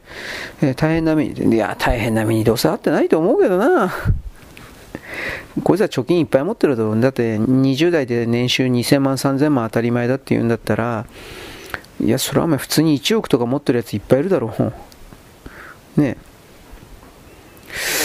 まあ、まあ、世襲、そもそも漁師で世襲にしかなれんというのがね、だからね、地道で働きゃいいんじゃない？じゃ別に働かなくたってもう貯金持ってるから、それで死ぬまで働かんでもええんじゃないのと思ったりもするけどね、これに関しては別に何の同情もねえな。あ、そうですか？ってこんなもんですよ。はい。これが大事ですね。TSMC が熊本に最先端の3ナノメートルのチップ工場を計画している。これね、昨日か一昨日ブルームバーグが言ったんですよ。昨日、一昨日、えー、19か20日ぐらいの時に。で、あのー、まあ、具体的にどうなるかはわかんないんだけど、これね、日本がもちろん補助金出すとかいろいろあるんだけど、僕ちょっと前に、あ、まず2ナノメーターか。まずあのラピダスが2ナノメーターの細い回路幅の半導体を2025年ぐらいまでだったっけ？いきなり作るみたいな。でそれを作らせるために米国が IBM が徹底的にその全面協力してるんだっていうふうなことを言ったけどいやそうなんですよ。言ったけどそれプラスゲームチェンジの半導体製造機械がキャノンから出たということを言ったと思います。あの、全く新しい製造方法における狭い回路幅の半導体製造装置で、まあ、写真のエッチング技術とかなんかそういうやつなんだけど、それが明らかにゲームチェンジになると。あの製造コストも50分の1だったかな。なんかとんでもない安くなるんですよ。製造コストも。で、えー、っとね、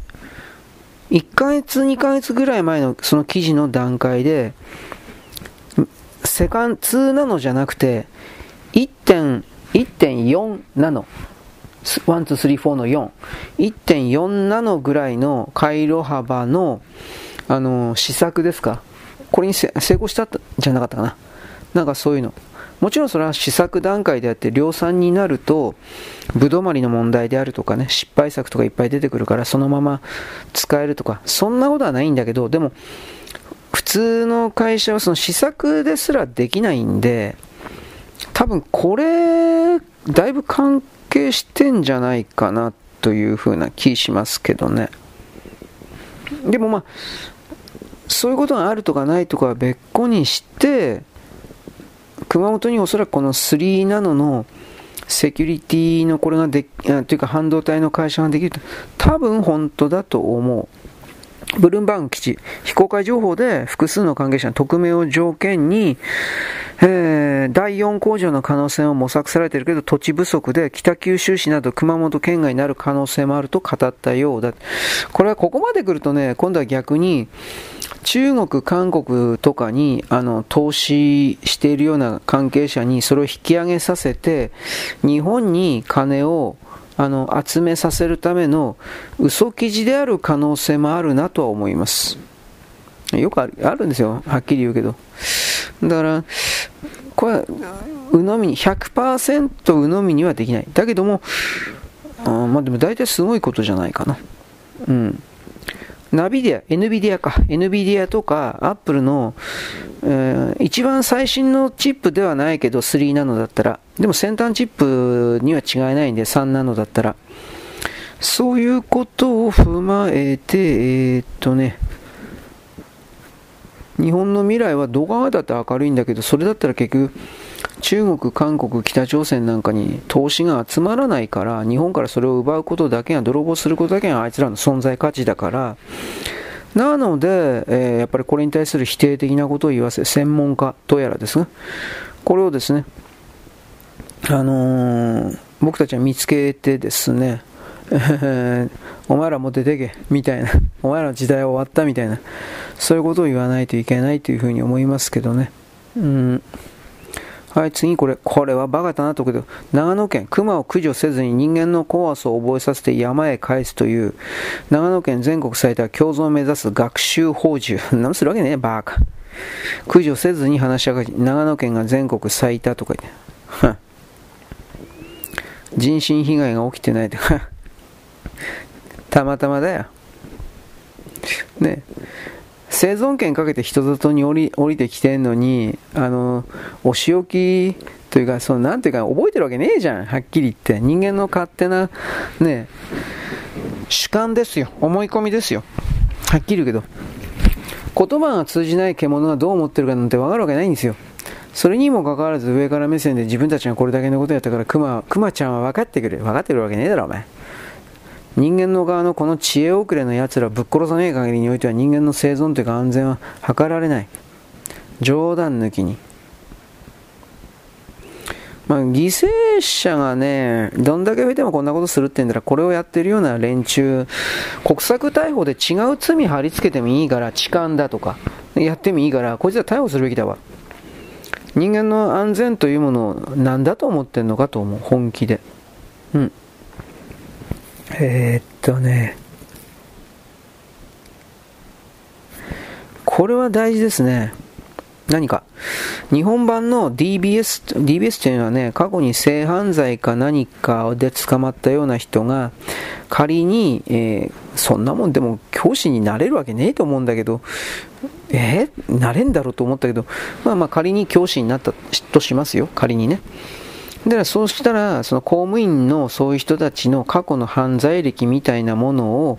えー、すぐネットか何かでアクセスして見ることができる制度というふうに、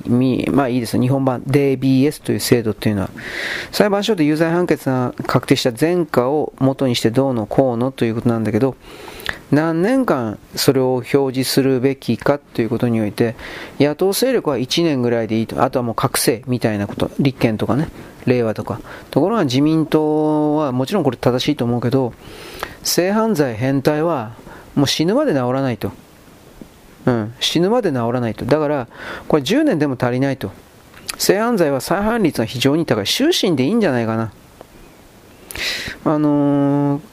アメリカは確か終身じゃなかったかな。だからこれミーガン法という、ミーガン、ミーガンというカタカナで書いて法律。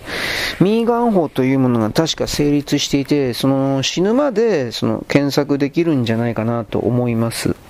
うん。えー、っとね、次。いやいや、性犯罪やる。いや、子供らにその乱暴してチンチン突っ込むのやつなん殺すべきだよ。なんで生かしとくんだよ、そんなもん。と思うけどね、僕は。うーん、いや、え、どうですか？なんか、がっかりしましたか？僕がこんな乱暴なこと言うから。いや、だけどお前、小学校、中学生にチンコ立たんだろ、お前。そう言うけど。立つのあんた。うん、真面目に言うけど。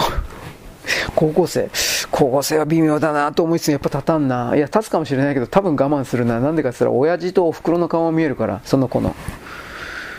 そういうこと考えんかないや、気持ちいいんだろうけどさ。うーん、どうだろうね。えーっとね、なんかクルド人たちが法律が変わったんで、今更ですね、慌ててるそうです。ざまあ、つまり強制送還のですね、えー、っとね、恐怖に怯えてる。じゃあ今までは何だったんですか？なんで今まではそのやりたい放題やってたんですか？ということなんですね。僕はこの問題に関してはですね、あのー、なんていうかな、トルコの特殊部隊にね、いるんですよ、そういう人たちが。え、トルコの特殊部隊を呼んでですね、やっちゃってください、トルコの人たちというね、まあ、な日本の国家主権というものはですね、もう大きく脅かされてるな、なんてことは思ったりもするんですけど、するんですけど、僕はですね、やっちゃってください、トルコさんというふうな形でですね、僕はこのトルコのですね、あの、なんていうか、特殊部隊の方々を日本に呼んでですね、もてなしてですね、すいません、先生、お願いします。というふうな形でやっちゃえばいいんじゃないかな。なんてことも思います。それぐらいにクルドの僕は全部とは決めつけんけど、今ほとんどですよね。3000人もいて、お前ら一体何やってたの？今まで。じゃあ、今更なんかゴミ拾いとかやってんだって。うん、強制を目指すとか言って。この街を故郷だと思ってる。故郷だと思ってんだったら、なんで今までそんな悪いことしたんだよ、お前。ふざけたこと言ってんなよ。まあ、強制送還を言うようにせよ。来年の改正入管法施行の危機もある。危機もあるんですって。はあ、そうでございますか。うーん。話せばわかる。いや、わかんないだろ。話せばわからんかったから地元の人間が徹底的に怒ってんだろ、お前。何言ってんの？と僕は本当に思います。あのー、日本人というのは基本的には、あのー、我慢する人たち、いや、僕もそうです。人たちだけど、ある一定のライン超えると、何をどうしたって絶対に許さんというふうに、かたくなになります。俺なんかそうだな。ゴミだな、僕。ゴミ、すいません、ゴミですいません。ギリギリまでね、我慢すんだけど、あまりにも傍若無人をやりすぎたら、ダメだこいつら。殺すしかない。いや、殺せないけどね。でもそんな風になっちゃうんですよ。できもしないのに。すいません、すいません。というわけです。どうですか？この気違い、知恵遅れのですね、演出をしている僕の配信なんか素晴らしいでしょ？一応言っとくけど、素晴らしいかどうか知らねえけど、こんなもん本当あんたな、よく聞いてるね、頭おかしいんじゃねえの？俺他人だったら本当にそう思うもん。こいつら絶対頭おかしいわ。ね。よかったなその頭おかしい人の群れの中でただ一人愛を叫ぶ男。えー、何だったかな？なんとかの獣の中で、えー、愛を叫ぶ。な、な、忘れちゃったよ。ね。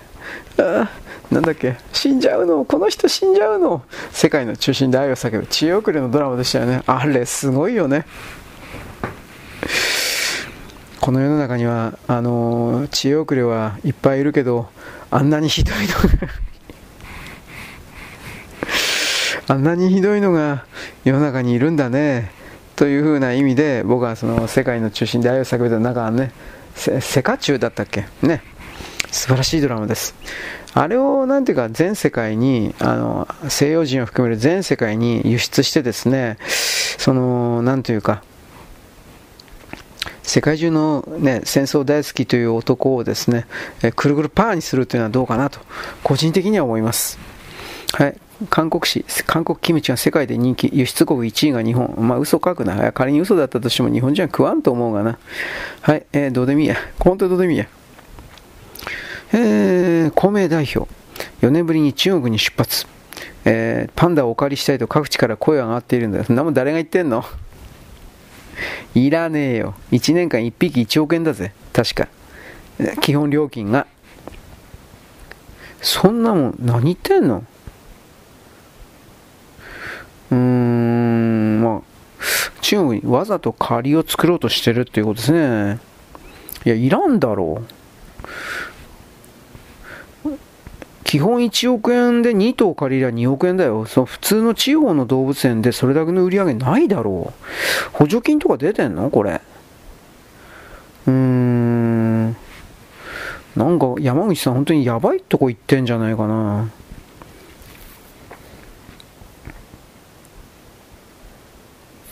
テロの対象になっちゃうんじゃないか。ちょっと、ちょ俺山口さんのこと嫌いだけど、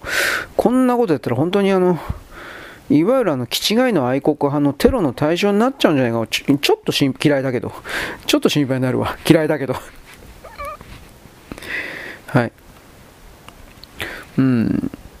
今この段階に至って中国に接近するような愚かを通り越したことは絶対にやるべきでないと僕は思いますよ。僕はね。あなたはどうか知らんけど。うん、知ってもしょうがないけどね。お互いに。うーんとね、別府ムスリム協会が大分県日の出町で計画して土葬のイスラム教徒向けの土葬墓地がどうのこうの。うん、町は条例で定める基準に適用すると判断してるけど、日の出町議会は隣接する、うん、人々、我々、日の出町の人がかな？うん、ふざけんなと怒ってるというか、なんかそういうことですね。関連予算。あ町議会の意見交換。町、ああ、町は条例で定める基準に適用する。町長とその周辺は適用すると言ってるけど、議会は反対してるってことですかね。多分そういうことじゃないかな。うん。いや、だからイスラム教徒はさ、自分の国に帰って地面を埋めりゃいいじゃん。なんで日本に埋めんの？いや、本当の話で。国に帰れよ。で、こういうことを言うとですね、じゃあその国に帰る費用を日本人が出してくださいとか言って知るかよ。でもそういうこと言うんだよ、こいつら本当に。なんかね、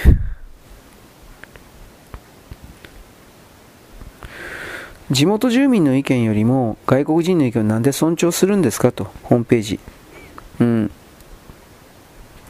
だからなんかあの、特定の意見を尊重してるわけではありません。いや、してるだろう。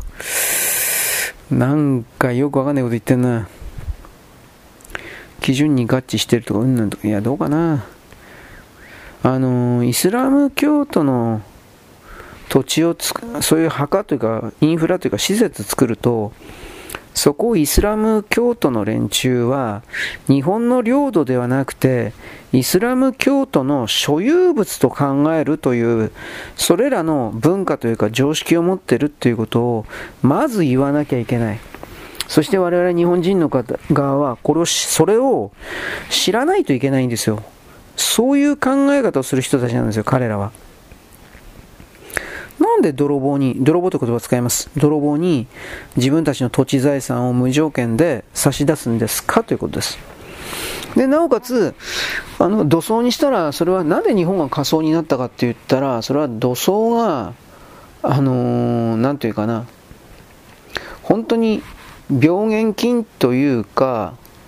あのそれの温床になるからです。で、こういうことを言うとですね、日本語で日本人のふりをして、ツイッターとか、あと2チャンネルも僕のスレッド回ったんですが、あ、これ明らかに日本人じゃない人書いてるなっていう風な、あの、変な文章、日本語の人がね、散見するんです。見受けられるんですよ、これ。だから僕はあなたに何度も言うけれども今日本の国内で日本語で流通している文章が日本人によって、その、書かれているんだという、その考えは、絶対的にやめてほしいんですよ。はっきり言って。そうしなければ、あのー、気づいた時には全部騙されてるし、奪われてるし、取られてるし、みたいに本当になります。はい。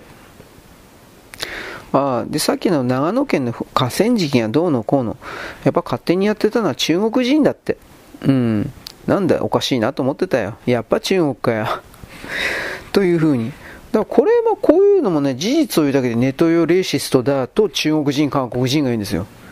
うん。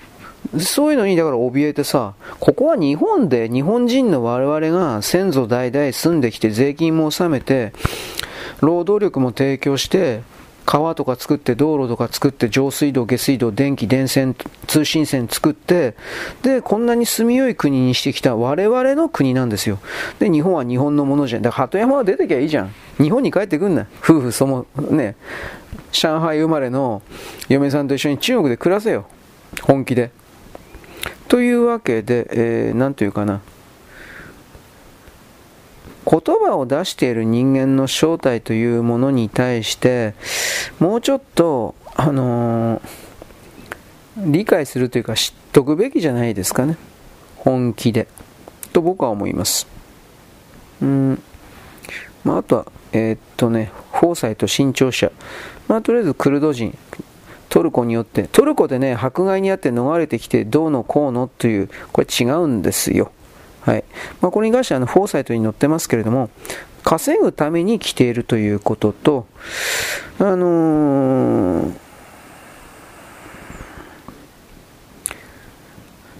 トルコにおけるあのクルド人に対する扱いよりも明らかに日本の方が優れているから。うん。もう一つはあのーもしトルコでそういう迫害されているというふうな歴史というかそれ持ってるんだったらその人は大体のところはイスラム解放同盟だったかな。PKK というテロ組織あるんですけどこれのメンバーかメンバーの関係者か親族だから。大体はそう。爆弾テロとかもトルコの中で何度も何度も起こしてるっていうこと。うーんうーんどうだろうね。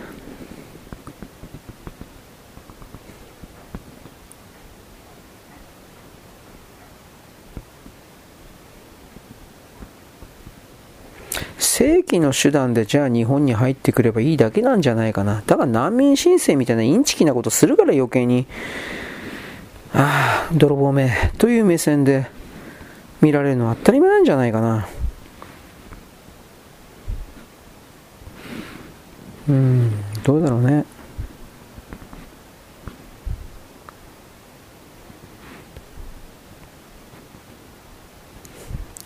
まあ帰らん理由を作ってるだけだよねはっきり言うけどこのクルド人と称する人間集団の中からいわゆる同胞と言われるようなクルド人に対しての逮捕というかそういうものをやらないとどうにもならないっていうふうに思うな。うん。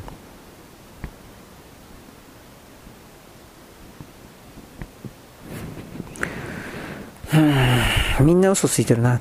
僕はそう思った、うん、こういうふうに一番上から目線でですねなんか段ずるような自分が一番なんかどうしようもねえんだそれも思ったんだけどまあいいですというわけで大体そんなところかなニトリえー、まあいいや、これ、ニトリのチューナーレスパネル。こんなもんどうでもいいことだよね。はい。というわけで、今ちょっと待ってね。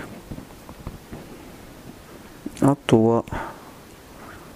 お待ちくださいだな。ちょ、ちょっと待って。っと、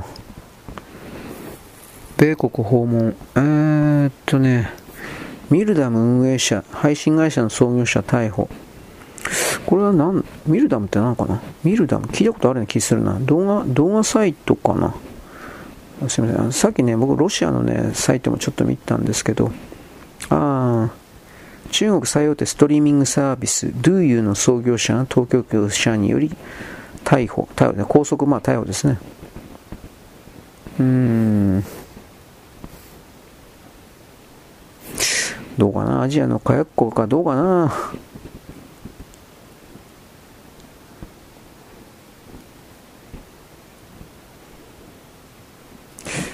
なんとも言えんね。この後に及んで中国に騙されようとしている人っていうのは、これは普通に考えて、ハニトラを含める、あ、でででで。すいません、腰痛くなっ てて、いでででで、変な姿勢で座ってたもんですから、よあなたもあるでしょ？あなたのような更年期障害の人にはよくある話ですよね。ね、こういうこういうふうにわざと喧嘩を売るから僕はダメなんですよ。はい。というわけでですね、うん。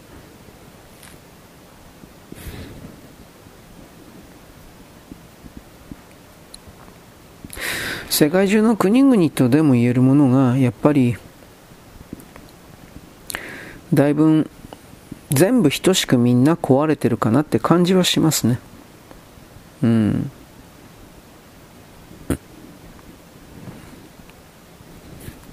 うん現代ビジネス。いや、周辺諸国からソース感は食らってないと思うけどな。なんか一応そういう風な記事なんですけどね。金の力でまだまだ押さえつけてるだろう。ということも思うんだけどね。藤和彦さんっていうのは確か西側のまあ西側の利益代表当たり前なんだけどねまあいいや、俺インド支援に関してもインドの側はね、裏側で勝手に中国と握るっていうこと普通にあるからね、なんとも言えないんだけど、まあいいです。なんかダラダラとしすぎてるので一旦ここでやめとこうかなと思うんだけど、もうちょっとだけ、なんかあったかな、他に。だいぶ記事多くなったな、今回。うーんとね、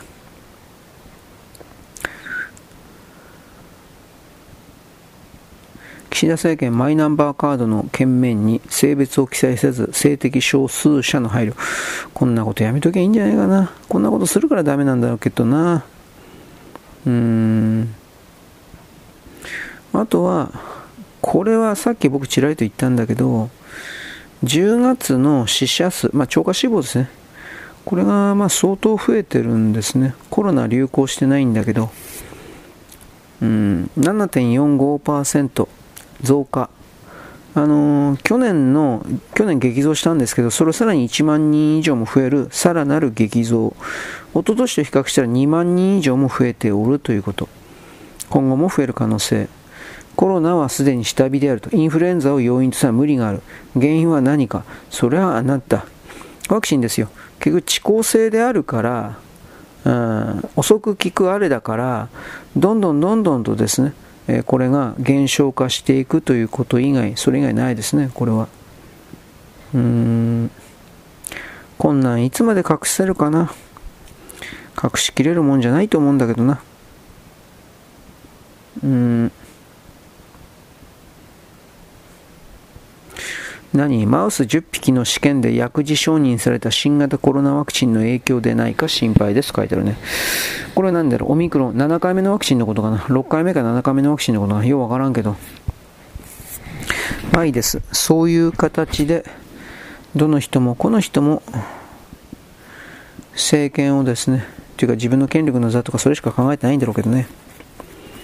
あと、洋上風力発電は漁場をめちゃくちゃにしてる。これは前から言われてたことですよ。うん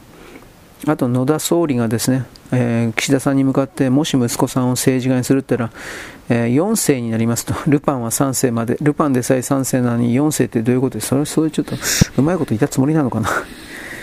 どうなんでしょうか？うん。でもまあ世襲はちょっとね、いろんな意味でやめさせるべきだと思うんだけどね。看板地盤っていうのはその辺はやっぱ生きてるからっていう言い方になるんでしょうね、やっぱりね。はい、ああと、これあったな。アルゼンチンの新しい大統領ですね。ちょっと待って。まあ、この世襲はルパンだって3世、世襲4世っていうのはいかがなものかっていう野田さんのこれっていうのは、しばらくの間、ただはらは流行るんじゃないかね。うん。あとは電気自動車市場。1年で平均価格が2割下落。うん、まあこれは、もうバレちゃったというだけのことでしょう、これは。誰もいらんだろう、これ。まあお金持ちのアメリカ人が2代目、3代目だけで買っていただけで、これをファーストで買っちゃダメだよ、本当に。マジで。もうこれは、大衆、だから桜、日産の桜みたいな街の中乗って遠くに行かないっていう風な、それだけだったら、まだ僕存在商品価値あると思うけど、そうじゃないところにこれは使えませんよ、と僕は思っちゃったわけです。うん。まあいろいろあるけど、そんなところでよろしいでしょうか。はい、よろしく。ごきげんよう。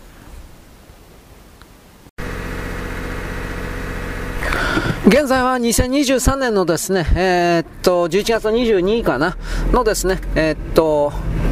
水曜日です。明日がなんか赤日ですね。勤労感謝ですね。俺、勤労感謝ですね。勤労してるよ。感謝しろよ、お前。あなんかくれよ。と一応言っておきます。いや、いらんけど。人から物をもらうというのはお返ししなくちゃいけないとかいろんな言葉が出ますけれども、単にあの、重たいんでもらってもね、あんまり役に立たんというかね、ぶっちゃければね。金もらったら金もらったでですねそんなもらう言われないしね小じじゃないから。食べ物もらったら食べなくちゃいけないしね、まあ、食べ物ぐらいなら我慢してっていうことになるんだろうけど我慢してっていうことになるんだろうけどまあ基本的にはいらないですよね。その日大体食べるものであるとかやるべきことっていうのは大体人間は決まってるので外からイレギュラーな形で何か入ってくるっていうのはやっぱ困りますねっていうことですよ。いやそうじゃないですか？だから人に物を送るときは大体これぐらいのこういう感じのこれを送るよって前もって予告して言っておくべきです。そうしなければその人の生活をですね脅かすというか破壊するというか支配コントロールすることになるんです。俺の俺の食い俺の食い物食えよと支配コントロールすることになるわけです。そういうもの一切合切から離れるためにはどうするのか、まあ、無理やりにですね教条的にですね金貨玉上的に離れるっていうのはまあそんなことは言わないけれども知恵のある行動つまり洞察力明察力というものがどう考えても必要だということはまあお分かりかと一応言うけどまだ分かんねえんだよね。うん。僕の配信技術としてはまあ例外なくみんなバカなんで俺もバカだから。はい。ということで。何がいいかな？あの日本におけるですねいろんな商品今まで日本人にしか食べられていなかったような商品が日本人の購買力がつまりみんな日本人貧乏になったので高いもの買えなくなった的な形でいわゆる使えるんだけど使ええ、資源としてですね、えー、なんというかな生かされていない要は売り物として生かされてない。というような形でそれを上手に生かして自分だけ儲けようという風な形で中国人たちが山ほど入ってきております。中国人の商売人というか具体的にはそれは何かというと日本のお魚です。でそれ中国人の商人たちは日本近海で取れた日本の近海のお魚っていうのは本当は世界におけるですね美味美味しいお魚のですねトップ1か2です。なんで1じゃないかというとえっ、ー、とねそれは北欧のノルウェーとかあの辺あたりと競っているからです。その他の地域にもそれなりに美味しいお魚はあるんですが全体としてはダメなんです。なぜならば日本はですえー、っと冷たい温度のままで輸送を流通させるような全体システムが完備されているけれども日本以外でそれがきちんと完備されているような第三諸国というのはないんです。現状ではねこれからはできるかもしれないけど。だから日本で、えー、日本のつくじ筑地？なんだっけ？豊洲？ああいうところのところで本当のおろしたての揚げたての新鮮な魚、刺身、いろいろを食べたような、特に南洋南国の暑い国のインドネシア、あのマレーシアとかの富裕層、金持ちですね、こういう人たちはやっぱりショックを受けて何度も日本にやってきてそれを食べるみたいなこと今のところはやってます。そのうちにインドネシアとかマレーシアシンガポールなんかでもクール、えー、クール宅急便みたいなクール輸送体系というものが完備されてそのうち日本にも来なくなるでしょうが今は違うということ。実際それはあのインドネシアの屋台というか市場とか見りゃわかるけれどもお魚とか売ってるんですが常温で売ってます。つまりあの野ざらしで売ってってるというか。だからそれはあの鮮度が落ちるんで一旦鮮度が落ちた魚というものを茹でようが焼こうがまずいもんはまずいんでそういう意味において日本の魚は全然違うという言い方は一つできるでしょう。あと日本にですね暖流とか寒流とかいろいろ混じったところでいろんな漁場が大和タイとかいろいろ言うけど、ね、三陸大きいとかいろいろ言うけどね。そういうことを踏まえて本当に美味しい魚がいっぱいあると。でそれを逆の意味で言ったら日本人買えなくなったみたいなこと言ってるけど本当はそうじゃないけどこの中国人の商売人たちが横取りしてですね買い付けてですねそしてそれを自分たちの売り上げを作るためにアフリカ諸国だとかあとは東南アジアとかに売ってるんですよ。日本人が食べるべきものをこいつらが入っていて売ってるんですよ。でこういうのをなんで許してしまったかというと日本の国内における流通であるとかあとはですね漁師たちの非非非近代的ですね。人道的じゃないね。非近代的な合理的ではないような商売の様が結局こういう中国人朝鮮人たちの浸透進出を許してしまったのだという冷酷な言い方をします。だから日本の側にもですね自らで自らを変えようとしなかったという土人の失態失敗。これがあります。それを踏まえて、じゃあ我々日本がですね、どうするのか。まあ儲けたい人はこの海洋産物における輸出、輸出業ですかそうしたものをやるべきだとは言うけれど、どうですかねそこまで儲かんのかなまあちょっと疑問に思ったりもするんですよ。本当のこと言えば。というわけなんで、えー、回るお寿司とか、普通の高い寿司とかも含めて、えー、なんというかな、アフリカ諸国なんかのね、魚が相当入ってるっていう記事僕前に見たんだけどね。なんだったか。まあ、回る寿司はなんかだいぶほとんどアフリカと南米のやつに、名前の全然違うやつが、例えばナマズみたいなやつが、ヒラメだとか、そういう名前で、回る寿司で、うん、動いてるだとか、そういう記事前前に読んだんだけど、まあ、それぐらいでなきゃ結局のところあの値あの値段は維持できないよね。現実の問題として。まあ、そういうことを踏まえてね、あと何やったかな？にあの日本人だけじゃなくて世界中の人々がこういうふうに個人端末を持って情報をやり取りすることの中で違う文化、風俗、習俗、食べ物、まあ、とりあえずこれを知るということと、あと外国のもの、食べ物、調理法、云々も食べてみたいということで、大体食べ方であるとかいろいろなものが混じっていっているという言い方ですよね。均一化しているというか。しかしそれはある意味、エントロピーが低い状態からエントロピーが高い状態、無秩序の方向に移動してる、料理の世界ですら、という言い方も一応できるんで、うん、まあどうなんだろうね。その中できちんと自分なるものを維持、つまり各国の郷土料理的な何かを維持し続けることができるのかということですね。どうしてもそのハンバーガー的な形の共通化された、工業化された何かに変わっていっちゃうのかなと。僕はその辺をいろいろ心配してもしょうがないけど、心配したりなんかはしています。はい、次、えー、ネットの中におけるですね、国内における事案において岸田首相をですね、徹底的に叩くということにおいて、それをやって、えー、閲覧者数を稼ぐというか、そういうことをやってる、うん、3つ4つぐらいかな、あるんですけど、特定のサイトが。そういう人たちは何なんですかね、保守を気取っているとか言いながらですね、なんか、えー、僕はあの、朝鮮人的気質における保守、何かというと男尊女卑、徹底的な。で、不可調性ですか？あの、お父さんは強いんだ的な。な。まあ、それ言うのはいいんだけど、なんかやっぱり違和感感じるなと思って、異質なものを感じるなと思って。だから統一教会かなんかそれの関係者かなと、これ普通に思うんだけど、そういう視点でこれらの、まあ、まとめサイトですね、政治的な、を見る人がいないんで、じゃあやっぱ騙されてる人多いんじゃないかなと、いろいろ思います。今、岸田首相を言葉の力で叩いたところで、じゃあそれが、なんだろう、日本国国家にとってプラスかマイナスかという判断ができない人物であれば、うーんどうもなんかおかしいね、立ってるとこ違うんじゃないかと、朝鮮半島からまとめサイトやってんじゃないですか？みたいなことも僕は疑っています、そういうことも今は本当にあるんで、日本国内に居住していない人物が日本語でサイトを作って、でにそういう人たちの集まりが日本語で日本人のふりをして世論形成を 世論形成その中だけではなされてるんですよ。まとめサイトとか2チャンネルの中だけでは。しかしそれは大多数ではないという事例が本当に起きてるなと。ここまで思ったので僕はあのネットの中に来る日本語のですね情報媒体というのを半分以上常に疑って見ているということ。だからこの岸田首相云々に関してもそんな簡単に権力を引きずり寄せる言葉の力で何かできると思ってるのは大きな間違いだよと思うし逆の意味で言ったら彼らを泳がされてるだけなんじゃないのというこの視点がないのは何なのかなと思って。権力は本当に怖いんですよ。誰がどこでどういう風に書き込んでるかなんてことはみんな分かってるんですよ。分かってないわけがない。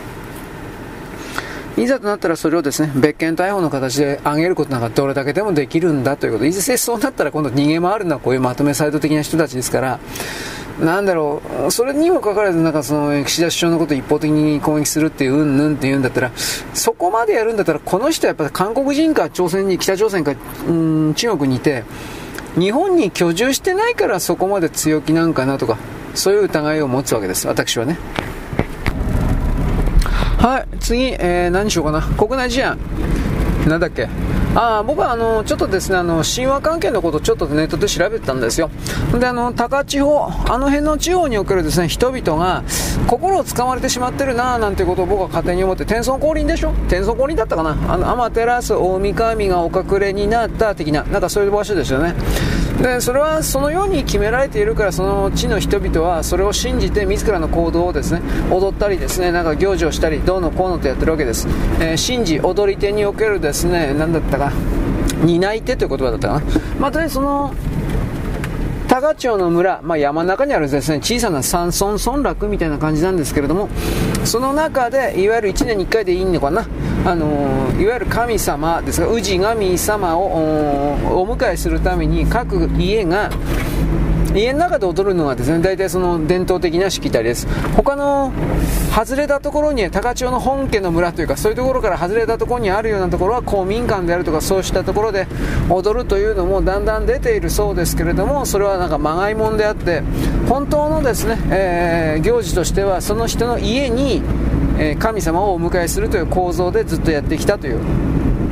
でその地に生まれた男子でいいんだと思うけどねそれがいわゆるお面かぶって神の役を演じるとかなんか多分そんなんだと思うんだけどそれを僕見て行った時にですねうん。まず天照大神がお隠れになってどうのこうのというのは基本的には日食から来たんだろうなと普通に思いました。これは昔から思ってることであるんですがあの実際にその時代の人々が感じたことを神というキャラクターを設定することによって語らせるというやり方が神話ということになる。でもほとんどはやっぱその過去の為政者支配者権力者にとって自分たちこそがこの国の頂点における支配の座をですね得たんだというふうな正当性をですね騙すためのプロパガンダ書物という言い方も僕はできるってそういうふうにしてるのでうん。何の何の根拠があってお前たちはその場所にいるんだとそのそこをどけと言われた時に自分たちは実は神からそういう、えー、命令を下されただとかその神の子孫であるとか、まあ、そういう設定ですよね。何の証拠もないけど何の実証もできないけど、まあ、中国人たちはこの神という概念じゃなくて天ですね。天という概念を持ってきて液性革命だったかなんかそういう風な形で天から命ぜられたかどうのこうの。まあこれもはっきり全部でっち上げというか捏造ですよね。でそこにあるのは、まあ、全ての宗教においてもあることなんだろうけど僕の見方はね生産と消費に関わるそして物流に関わるような決定権の管理管理スイッチ管理制御盤制御コントロール室の鍵をたった1人で持ってる人がなんでお前がその場にいるんだっていうことにおいていやいやいや僕は会社から命令されたからここにねこれやってるんですよと。文句あるんだったら会社の偉い人にあなた言ってくださいよと。いう構造だけどこの場合における会社というのは神だから人間の世界にいないから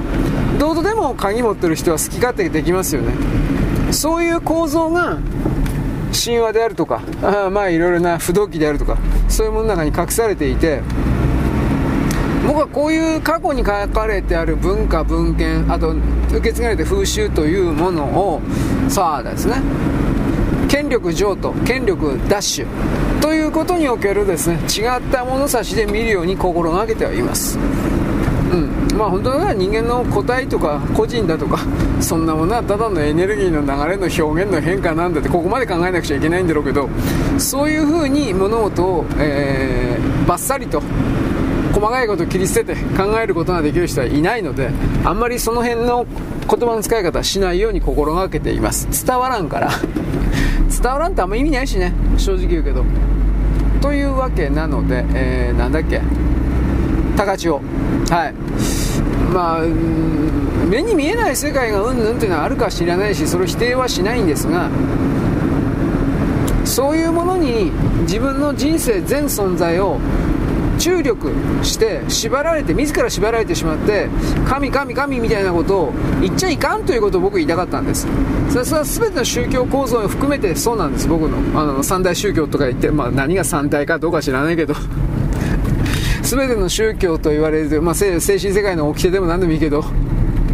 第三者が他者に対して命令している構造になっているというこの簡単な事実に気づこうともしないあなたの心はどっか掴まれてるんだということなんですが、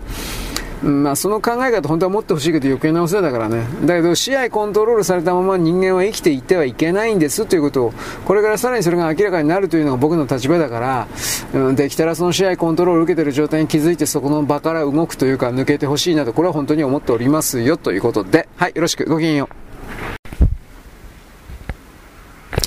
現在は2023年のですね、11月の22日の、えっ、ー、と、何曜日だ？えっ、ー、とね、木曜日、え水曜日であります。明日は勤労感謝です。なんかくれ。いや、いらんけど。うん。ということで、僕は古事記じゃないけど、なんか、そうですね、なんかくれという言葉そのものもなんか古事記根性ですね、と、一応思いました。はい。でですね、えー、パソコンが立たない。おい、ちょっと待って勘弁してくれよ、おい。今ですね、パソコンがですね、立ち上がらないで弱ってんなという風な形で、今つけたんだけどね。だから昨日アップデートがあったというところまでは僕はなんか覚えてるんですが、なんか立ち上がらない。弱ったな。あ、来た来た来た。あ、びっくりした。あ、弱った。なんかね、Windows 11に移動できないようなスペックの低い、えー、Windows 10の10のままのパソコンがですね、何だったかな。日本国内で2000万台、全世界で2000万台少ないよね。だから多分日本国内で2000万台じゃないかと思うけど、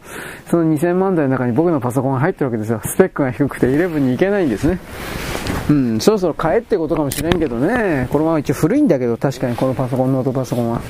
まあ、でも便利だからね、ちっちゃいんですよ、これは。えー、え、っと、これな、な、な、B、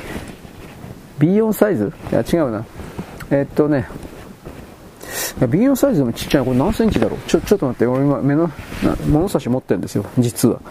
えー、っとね、えっとね、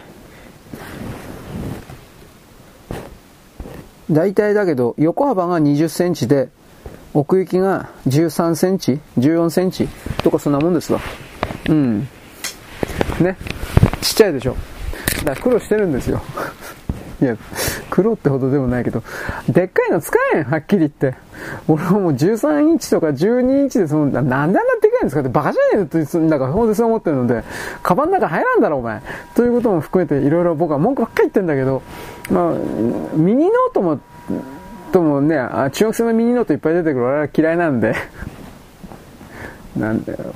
コンパックス、違うな。 OneMix、OneMix だったかな。なんかそういう、そういう、 OneMix はもうないかもしれんけどね。なんか中華製のあるんだけど、いらねえ。うん、はい。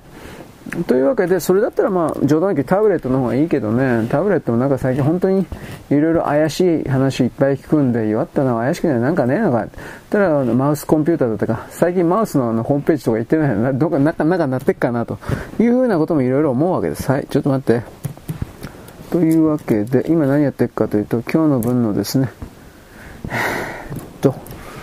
ブログですね、ブログの最終調整をしているという段階です。でですね、さっき私ちらりとラジオのニュースで聞いてたんですが、よいしょ。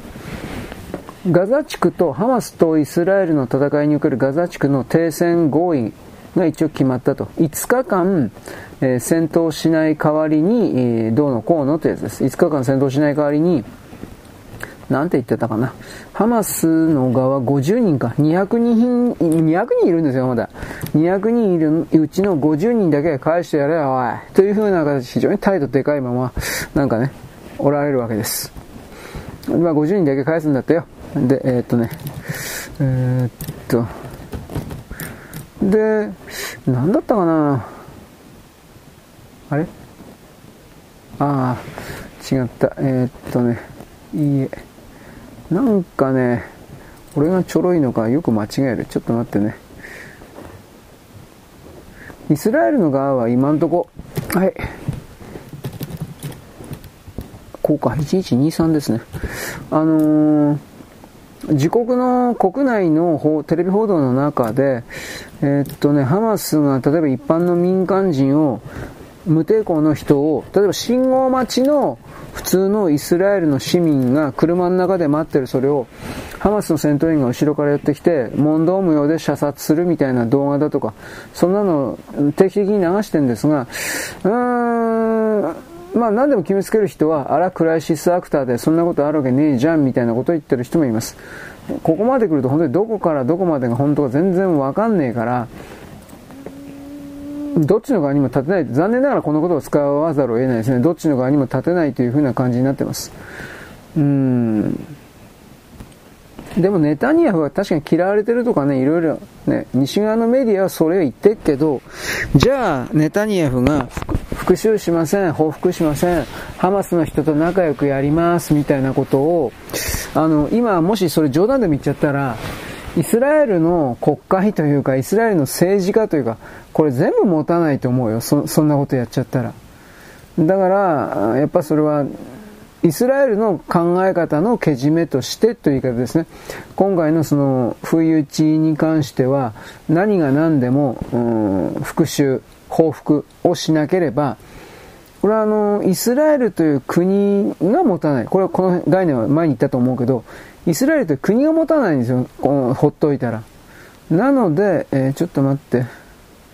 やっぱりやり、いろんな意味でやりますよ。それは、報復は。まあ、ただ、その流れ、あれあれ、えー、ちょっと待って。よいしょ。その流れの中で、よいしょ。どこまでの落としどころというか、この辺にしておくというか、それをどうするのかということに関しては、あまり大きく計画があるわけではないんじゃないかなという気はしています。でも、どうだろうね。本当にガザ地区の、ちょっと待って、油田的なものを、よいしょ、奪うための、よいしょ、なんだっけ、奪うための米国の石油メジャー等におけるですね、悪巧み的な動きが進んでいるというふうな言葉を作ってもいいんですかね。はい、というわけで、これからですね、なんだっけ、えー、ま、文章、今日の記事的な文章でいろいろやっていきます。めんどくさいな。ああとね、あの、アメリカのサイトとかで今出てるのはね、あの、今の自称バイデン政権と言われてるものの背後に明確に、こんな分かってたことだけど、オバマがいてね、オバマ。で、こいつがディープステートの、いわゆる階層、何階層ですか？なんかあの、フリーメイソンの第三階層とかなんかあるんでしょ？あの、大佐中佐少佐みたいな、なんかそういうことに来るフリーメイソンじゃないけど、えー、ディープステートのなんか偉い人で、オバマは。で、そういうことにおいて明確にバイデン自所自治をコントロールしてどうのこうのというふうな暴露は今だいぶ出てます。出てるけど、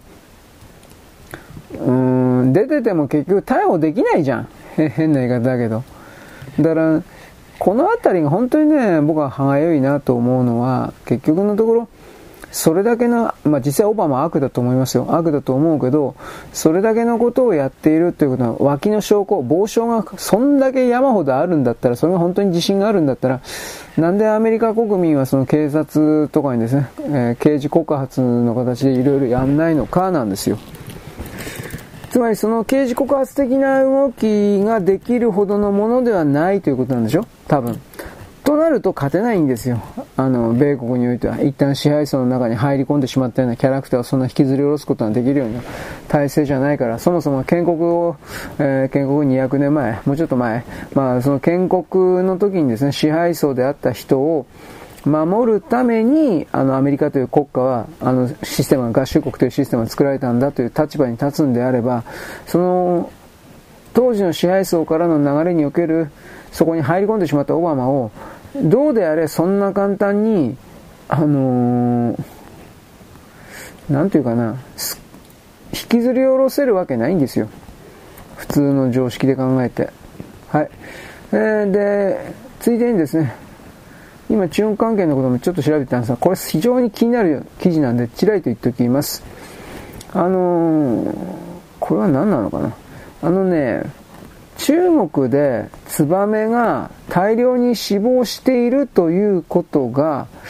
えー、なんか出てます。本当なんですかね、これ。うん。ちょっと待って。うん。まあ、南方ですね。あ、ツバメって中国、南方の方にも行くんですね。そう、そういう言い方になるけど。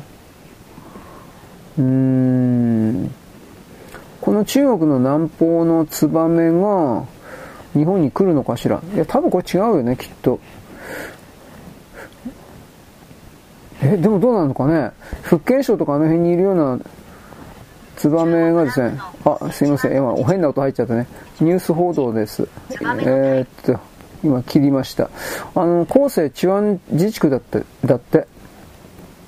ここが山ほどなんで死んでんのかわからんけど、死んでるらしいわ。うん。で、豚も死んでるという。どうですかね？疫病ですかね？これわからんけど、俺。はい、ちょっと待ってね。よいしょ。ここだけちょっと押さえておくわ。これ新しくなんか出たんで、えー、今日の、よいしょ。なんだっけ？あう。今日の、今日の分のブログにですね。入れときます無理やりによいしょうん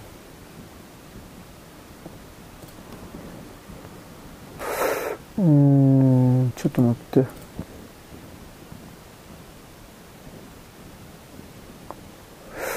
なんか文字起こしいっぱい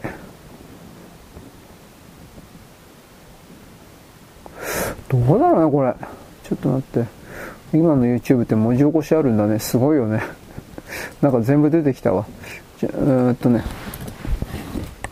よいしょ。で、えー、っと、今ついでに、えー、っ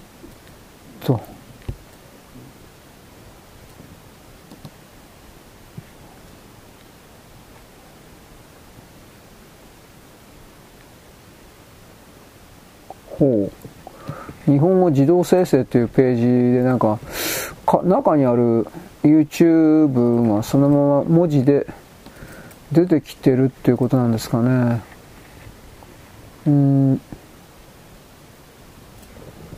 ちょっと待って。あれあれ。こうか。ましたと。でもこれ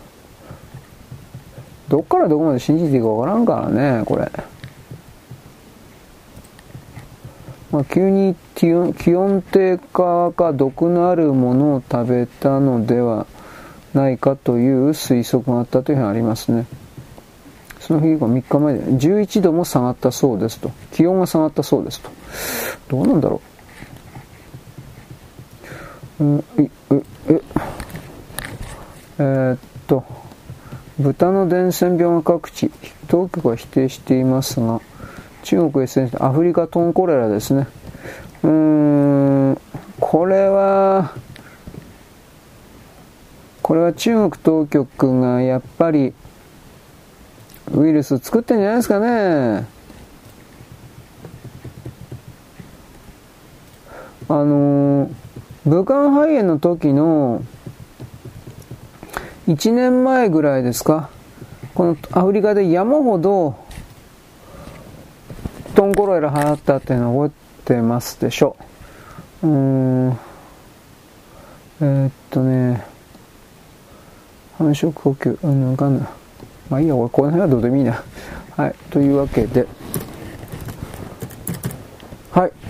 今日の分のですね、中国南方でツバメが大量死、各地で豚の伝染病蔓延。YouTube ね、とりあえず見っけたんで、とりあえずこれは貼っときますね。というわけでカタカタします。はい、カタカタ終了。ちょっと待って。えー、っとね、このツバメが大量に死んだっていうのは正直言うけど、わかんないんですね。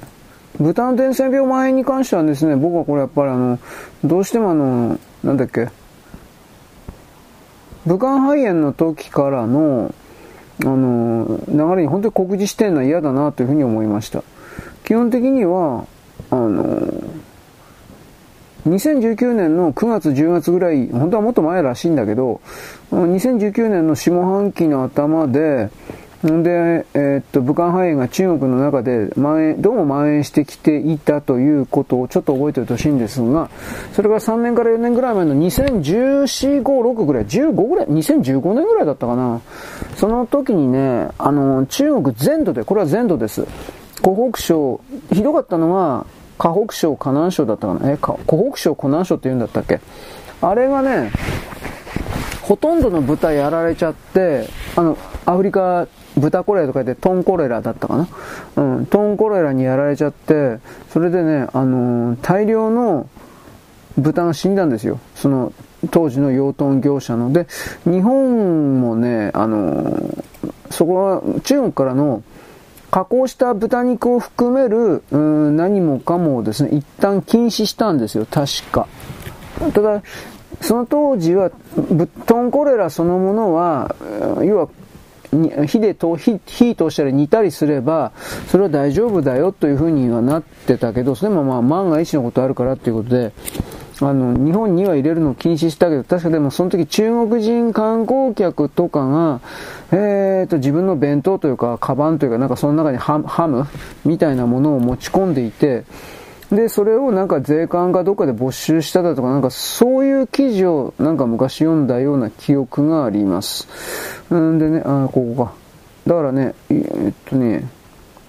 今回の動きなんだかんだ深刻なんじゃないかなと。つまり、2015年と決めるけど、その時の、よいしょ、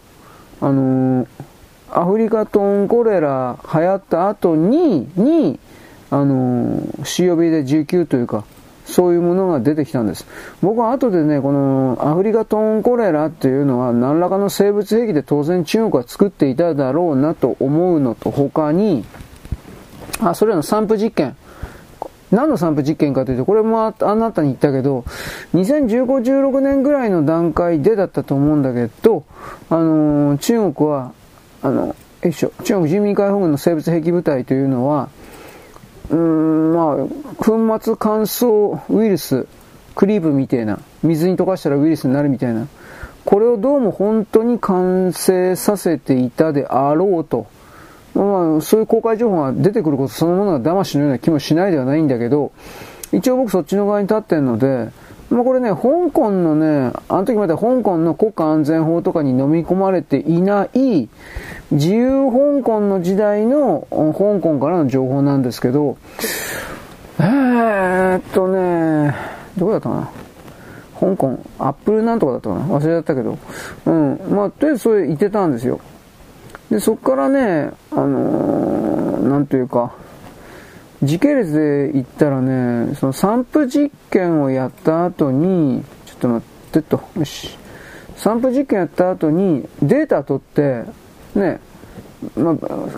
乾燥粉末やって、実際にそれがどれだけ使えるかということのデータ取って、で、その上で、よいしょ。今度は人間に適用したと。COVID シリーズを乾燥粉末作って流したと。まあ、大体そのように考えちゃうんで、僕なんかは。まあ、根性腐ってるのでね。だから、それを見ると、今回のその、中国に送るツバメが急に大量に死んだという、この報道と、あと、再びのアフリカトンコレラみたいな、その動きを見ているとですね、ああ、中国これやっぱりなんかいろいろやってんだなというふうに、どうしても思っちゃいますね。これわからんことだけど。うん。よいしょ、ちょっと待って。はい。まあ今、更新中なんで。でも、あのー、僕は中国は今の段階で生物兵器開発はずっと続けているという立場であの人たちを見てるんで、えー、どっかで必ず使うと。で、それは、武漢肺炎を使った時の2019年、20年、2020年の頭の流れにおいて、何が起きていたかというと、世界の西側機関が中国を封じ込めるんだということの発表を行って、そしてその上で実際に、まあ、金融の部分であるとか、あと貿易の部分であるとか、中国の金儲け的な何かをですね、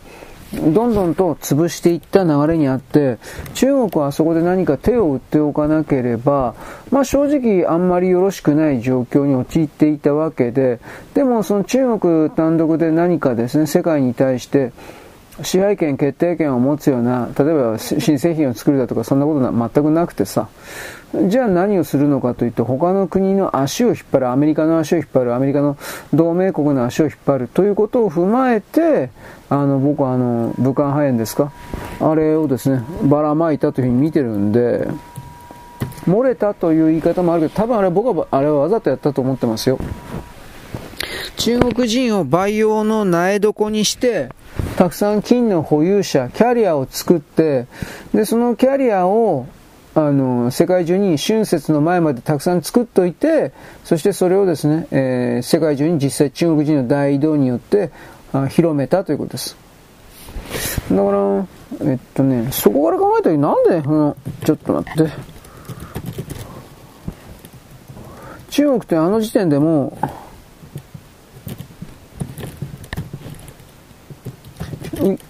えー、こで、あの、ロックダウンとかできる、強権の国ですから、武漢市を完全にロックダウンすることができたはずなんですよ。でもできたけどやらなかったんですよ。目的はやっぱそれは世界中にそのウイルスをですね、広める目的があったからです。うん。まあ、本当のことは東京五輪でやる予定だったという、まあこれ記事、ウィキリスクスとかね、で出てたけどね、この辺は本当どうなのか。あの、ちょっと待って。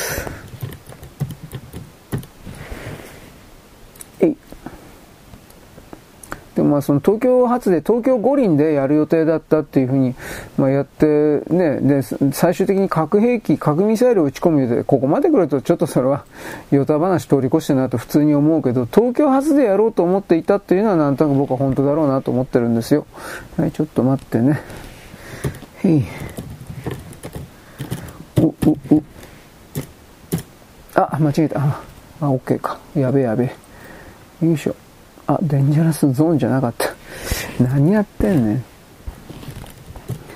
ワールドだった。はい。よいしょ。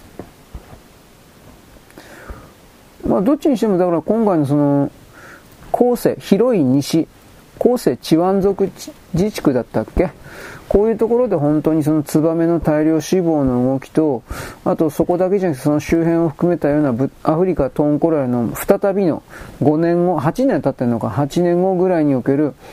再びのこの巨大な、えー、ちょっと待って、巨大な蔓延、うん、広がり拡散。これっていうのはやっぱちょっと覚えておいた方がいいですね。前回の時は2015年で4年後に、まあ、武漢肺炎、4年5年後に武漢肺炎というものを一気に出した、出されたっていう言い方をするんで、今2023年、4年後っていうのは2027年ですよね。で、僕たちは2027年前後に、この、え、あ、えっと、あ、大丈夫だった。このですね、えっと、パンデミックか。これが起こされるという、起こされるのか、ただ起きるのか、それはわからんけど、情報をもらってるわけです。で、それは起きなかったら起きなかったっていいんですよ、別に。うん、もう、今こんな風に言ってる僕のこと笑いもんにしてない。このバーガーバーガー低学歴クーズとかって言ってですね、笑いもんにしていればそれで済むだけのことなんですよ。所詮それはある意味言葉だけのことであるし、僕はそのバーガーバーガーと言ってるような人を思ってもいいけど、その人たちを一生会うことないんで、こんなことは無責任に見えるかもしれんけど、でもキリがないんです、そんなもんね。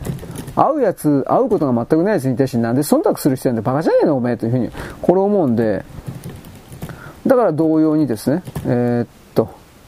なんだっけ、ああ、で、あれデンジャスになっちゃった。ちょ、ちょっと待って。あれれれれ。よし、これでいいのか。同様にですね、愛もしない、自分の人生で絶対に会うことのない人に対して、へっちゃらで要求をね、するような人ってどんだけ自分が邪悪な存在なのかということに対して、ちょっとは気づこうよと僕は一応いつも言ってんだけど、まあ気づかないよね。うん、気づいちゃうと、代金の支払い、うん、ね、しなくちゃいけなくなるから、それがしたくないから、絶対気づかないんですよ。うん、なんか、ね、いい人というか、いい人なんですか？知らないけど。いい人だと思い込みたいというか、ね。ただネットの中で言葉でですね、何かを言うだけで誰かが一方的にただで、ただ、ここがポイント、ただで有益な情報を、うん、伝えてくれる、知らせてくれるっていうのは当たり前の人生を送ってきた人、人たち。つまり、ある意味僕よりもはるかに裕福で恵まれた、あすんなりとした穏やかな、楽勝な人生を送ってこられたわけで、それはその人たちの、ある意味、その、なんていうかな、ボーナスステージみたいな人生だったから、それは知ったこっちゃないけど、その人たちのね、えー、受け取るべき素晴らしい状態というか、なんとでも言えばいいけど、そういうもんだというふうに僕は認めても言ってもいいんだけど、僕は違うんでね、うん。そういう風な一方的に言い合って、いや、お前の持ってるものをよこせ、その代わり俺の持ってるものをやるよ的な、ざっくばらな関係を求めてんだったら、それはそういう同じような環境設定の同じ人生がボーナスゲームみたいな人たち同士の中で勝手にやってですね、そして、えー、なんか僕たちって生きてて幸せみたいな、えー、こんな僕でも生きていていいんだよ。どうでもいいよ、お前。その喋ってんじゃねえよ、バカ。ぶっ殺すぞとやめとけ。いちいちそのね、生きていていいんだよ。知らねえよ、お前。何言ってんだ、お前。というふうな、まあね、僕はそういう、時で本当にちょっとムカつくんだけど、まあこう置いといて、だからそういうことを踏まえてその人生ボーナスゲーム的な人たち同士で慣れ合ってですねでインナーサークルの中でお互い褒め合っていればいいんじゃないですかあなたは素晴らしい素晴らしいと言ってりゃいいんじゃないですかで、その状況下で自分たちにとって気に入らない人たちは5人、6人、7人で徒党を組んでですね、裏側で綿密に計画を練ってですね、そしてその上で相手を罠にはめた上で徹底的にですね、えー、馬鹿にしてですね、霊障してですね、なんというかな、えー、自己満足を得るというか、相手の息をくじいてですね、ざまあ、ゲヘヘヘヘとかってやってですね、相手から精神エネルギーを奪ってりゃいいんじゃないですか。なぜならば、それしかできないんだから。そうやって、あなたなる個体と、あなたなる種族と、あなたなる星と、何もかもそうやって奪うという前提のみで生きてきたんだから、それしかできないから、それをやるしかないでしょう。ただ僕はその側には立たないって言ってるんで、まあそういうことなんですね。まあいいです。えー、っと、あら関係ないけど、寒いからのせいか知らんけど腰が痛い。ああ、弱ったな。筋肉痛的なものかしらと一応言うけど、ああ、やべやべやべ。え、これどうだ？あ、来た来た来た。やべやべ。なんか、ツー、ワンポイントどころか、ツーポイントかスリーポイントぐらい遅いんでね、クロームになると本当にそうだわ。僕はさっきブレイブの方でですね、あの、更新してたんですが、今今度クロームの方でも更新いくつかやってんですが、遅いんですよ、とにかく。なんでクロームこんな遅いの？というふうな。まあこれは俺のね、僕の今さっき言ったような、もうパソコンがオンボロだから性能ないから、もちろんそうなってるっていうのはわかるんだけど、それにしたってちょっとひでえなと。いろいろ思うことはあります。いや、キリがないんだけど。はい。ということでですね、今これ、ブログ的なものをアップできたのかな？で、今、ツイッター呼び出してですね、ツイッターで、えー、ブログやツイッター、なんだっけ、アップロードしましたよというお知らせを、まあ、やるんですけど、このやらないかんのかと。そ、それもあるんだけど、めんどくさいですね。も、まあ、ものを表現するというのはめんどくさいことであり、伝える努力というのも全体的にやっぱり、えー、めんどくさいことだなと、これは思いますね。うん、まあいいです。はい。とりあえず、とりあえずこれでいいのかな。はい、とりあえず、よいしょ。僕はですね、えー、っと、お手紙であるとか、その辺の今度チェックいたします。これでいいのかしら。えー、っと、あら、えー、めんどくせえ。というわけで、えー、っと、1123ファイルですね。えー、っと、あ、これでいいのか。はい。というわけでですね、私はこれからおはがきの返事を書かなくちゃいけない、いろいろ4人ぐらい。というわけなんで、この辺にしておきますねと。はい。こんなわけです。よろしく。ごきげんよう。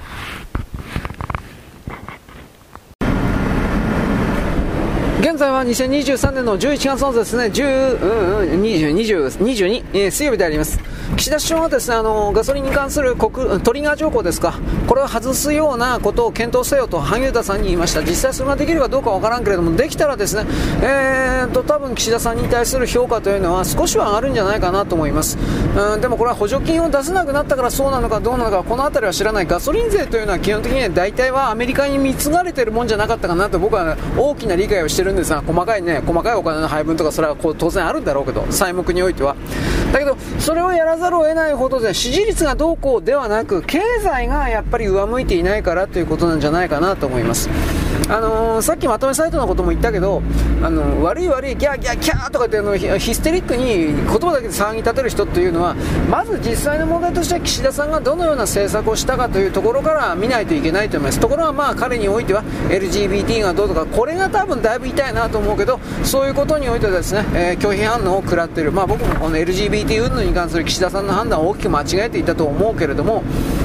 まあこれは修正せざるを得ないとしか言わないんだけどさ、うん。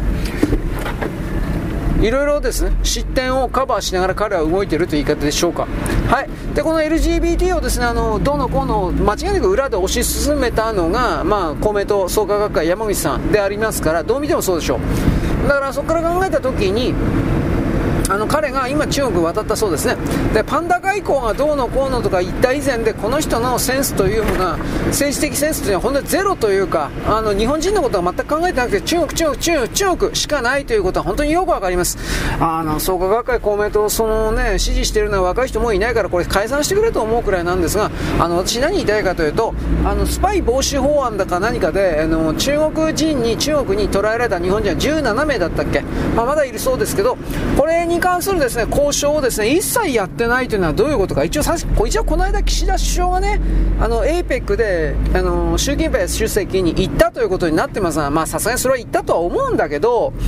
でももう中国は全くその折れる気がないというか知ったことかという顔であり山口さんはしかしそれでもですね与党の偉い人の一人なんだからやっぱりこの日本人の命を守るために、えー、なんだろうですかねあのスパイ防止の何の罪状もですねまともに示されていないのに勝手に捕まえられてそしてなんだろうね7年だとか10年だとかわけのわからんその罪に貼り付けられているこれに関してさっさと釈放せよ解放せよと言わなきゃいけないんですよ。まあ言ったら言ったで今度条件じゃ金いくら出すんだ。金はよ。こういう風になるような気もしますが中国の場合特に。それでもですね山口さんはそれを言ってみせるということ。それその言ってみせてそれを報道にですね載せさせて日本国民にですね嘘でもいいから私は仕事してます。安心してくださいみたいなことをやらなきゃいけないしやるのが政治家の義務なんだけど各地方がですねパンダが欲しがってるのでパンダちょうだい。誰も言ってないんじゃないですか？それ誰が言ってんですか？各動物園地方の動物園。でも誰も言ってないと思いますよ。だから基本料金で1億円って言うんでしょ？レンタル料が1年間で。2頭借りて2億円。2億円も興味売り上げ上げられるような動物園ってないでしょ？現実の問題として。何言ってんの？と俺思うけど。ということでですね、まあ、僕は動物園に補助金とかそういうの出てるのかもしれないけど、そういうこと知らないんでね、まあなんか出てるような気しますね、こんな、こんな不採算のことやってるんだったら。はい、えー、っとですね、アメリカの選挙、えー、自称バイデンをですね、下ろすためにですね、なんかいろいろ動いてるんですが、この背後にオバマがいるということを僕言いました。で、オバマがですね、えー、いわゆる悪魔教みたいな人たちのですね、いわゆる前期におけるですね、前期、前期、後期における前期におけるですね、リーダー的な存在であってですね、で、後期のリーダーが決まってないのかどうかようわからんのだけど、彼らの中の権力闘争かどうかわからんけど、未だ、とりあえずですね、オバマがその権力をですね、続けているというふうな感じらしいんですよ。で、この彼が存命である限りにおいては、その自称バイデンを下ろすことが、引きずり下ろすことができず、まあ民主党の中に来る力の引っ張り合いみたいなことをやってるけれども、バイデンで行くんじゃないですかね。まあ、俺バイデンで行ったっていいけど、も俺外国人だからアメリカからすれば何もできないけれども、アメリカ人がかわいそうだね。で、しかもな、あれバイデンと名乗ってるけど、どう考えたらね、本人じゃないんですよ。何度も言うけど。3人ぐらい ?2 人、分かってるのは2人。3人っていう人もいるけど、2人ぐらいの人がいて、でもこれひょっとしたら同じ人をですね、あの、もう今のバイデンの記者会見的なものって本当に CG を多用してるので、コンピュータグラフィックス多用してるので同じ本人はですね2人とか3人とか4人がいるんだと思わせるために逆に1人しかいないのを2人3人というふうに偽装して見せてるかもしれないけど俺分からんのだけど本当も嫌だわこの認識阻害ってまあとにかくですねその偽物の、うん、バイデンを利用してですあのオバマと言われている男というのは基本的にはですね何を考えているのか、まあ、アメリカの解体なんですよ、はっきり言えばね、共産主義的なというふうなことを言うけれども、国かなるものの解体なんですよ、ぶっちゃければ、彼は。で、そのためにおいてですね、まず破壊の担当していたのがオバマだという言い方になります。で、破壊の後ですね、つまりその支配層、悪魔教的な人たちにおける都合のいい形の、あかつてアメリカと呼ばれていたような領域というものを誰があの指揮棒をタクト振ってやるのかということに関してはこれ分かんないですよ。見えないんですよ。かつてはヒラリーがどうとかって言ってたけどヒラリーあれだしねあれっていうのはもう権力どう考えたって彼女を失ってる。少なくとも表の世界において彼女の集金能力みたいなものが徹底的に下がってるからヒラリーはそんな少なくとも表にはいないと思うしね。うん。ビル・クリントン。まあこれ間違いなく多分関係ないと思うしね。うん。だからようわからん。民主党の中におけるですね、その権力闘争においてのコアの部分が裏側のね、繋がってる人が見えんのですよ、今は。はい、次。あのね、本当かどうかわかんないですよ。あのね、日本にね、白色の白人系のですね、これ黒人も含めるんだけど、お金持ってる人たちが、いわゆる中産階級でちょっとお金持ってる人たち、年収で言ったら1000万以下、500万円から1000万円ぐらいの人という言い方をするんですが、それらの人々がですね、えー、自分たちの子供の教育のために、えー、日本に永住するみたいな人が、これ本当かな？まあ増えてるという、増えてるってもそんな何百人何千人も生きてるとかそんなことではないと思うんだけど、2桁とかね、多分そんなレベルだと思うけど、ど、こに行ってんのかというと、東京ではなく、地価の安い、しかもネット環境の優れている場所だそうです。で、どこ、えー、四国、えー、っとね、高知県と徳島って俺記事見たけど、愛媛とか、まあ、あの辺も全部入ってるんだと思う。えー、なんだっけ、四国もう一個あったよね。何県？佐賀県。違うな。俺忘れたよ、俺。まあ、それなんでかっていうとね、四国っていうのはネット環境ものすごくできて、で、あ、ものすごくできてるんじゃなくて、ネット環境は普通の他の県並みにあるんだけど、言うほどネット利用率がないんだって。人口が少ないっていうのもあるんだろうけど。だからでなんていうかな基本料金が東京とか大阪とかに比べるはるかに安いんであの辺あたりは淡路島から四国あたりって。本当かどうか分かんないですけど調べてください。俺自信ねえわ。まあ安いんで。とにかくあの爆速なんだって。早いんだってとにかく。でそのことで、今、その500万から1000万ぐらいのお金をもらってるような、まあ、米国人とかヨーロッパ人とするけれども、それらの人で遠隔で、あの、もう仕事できるから、今は、リモートで。そういうののやってるような人たちがやってきてんだって、日本に。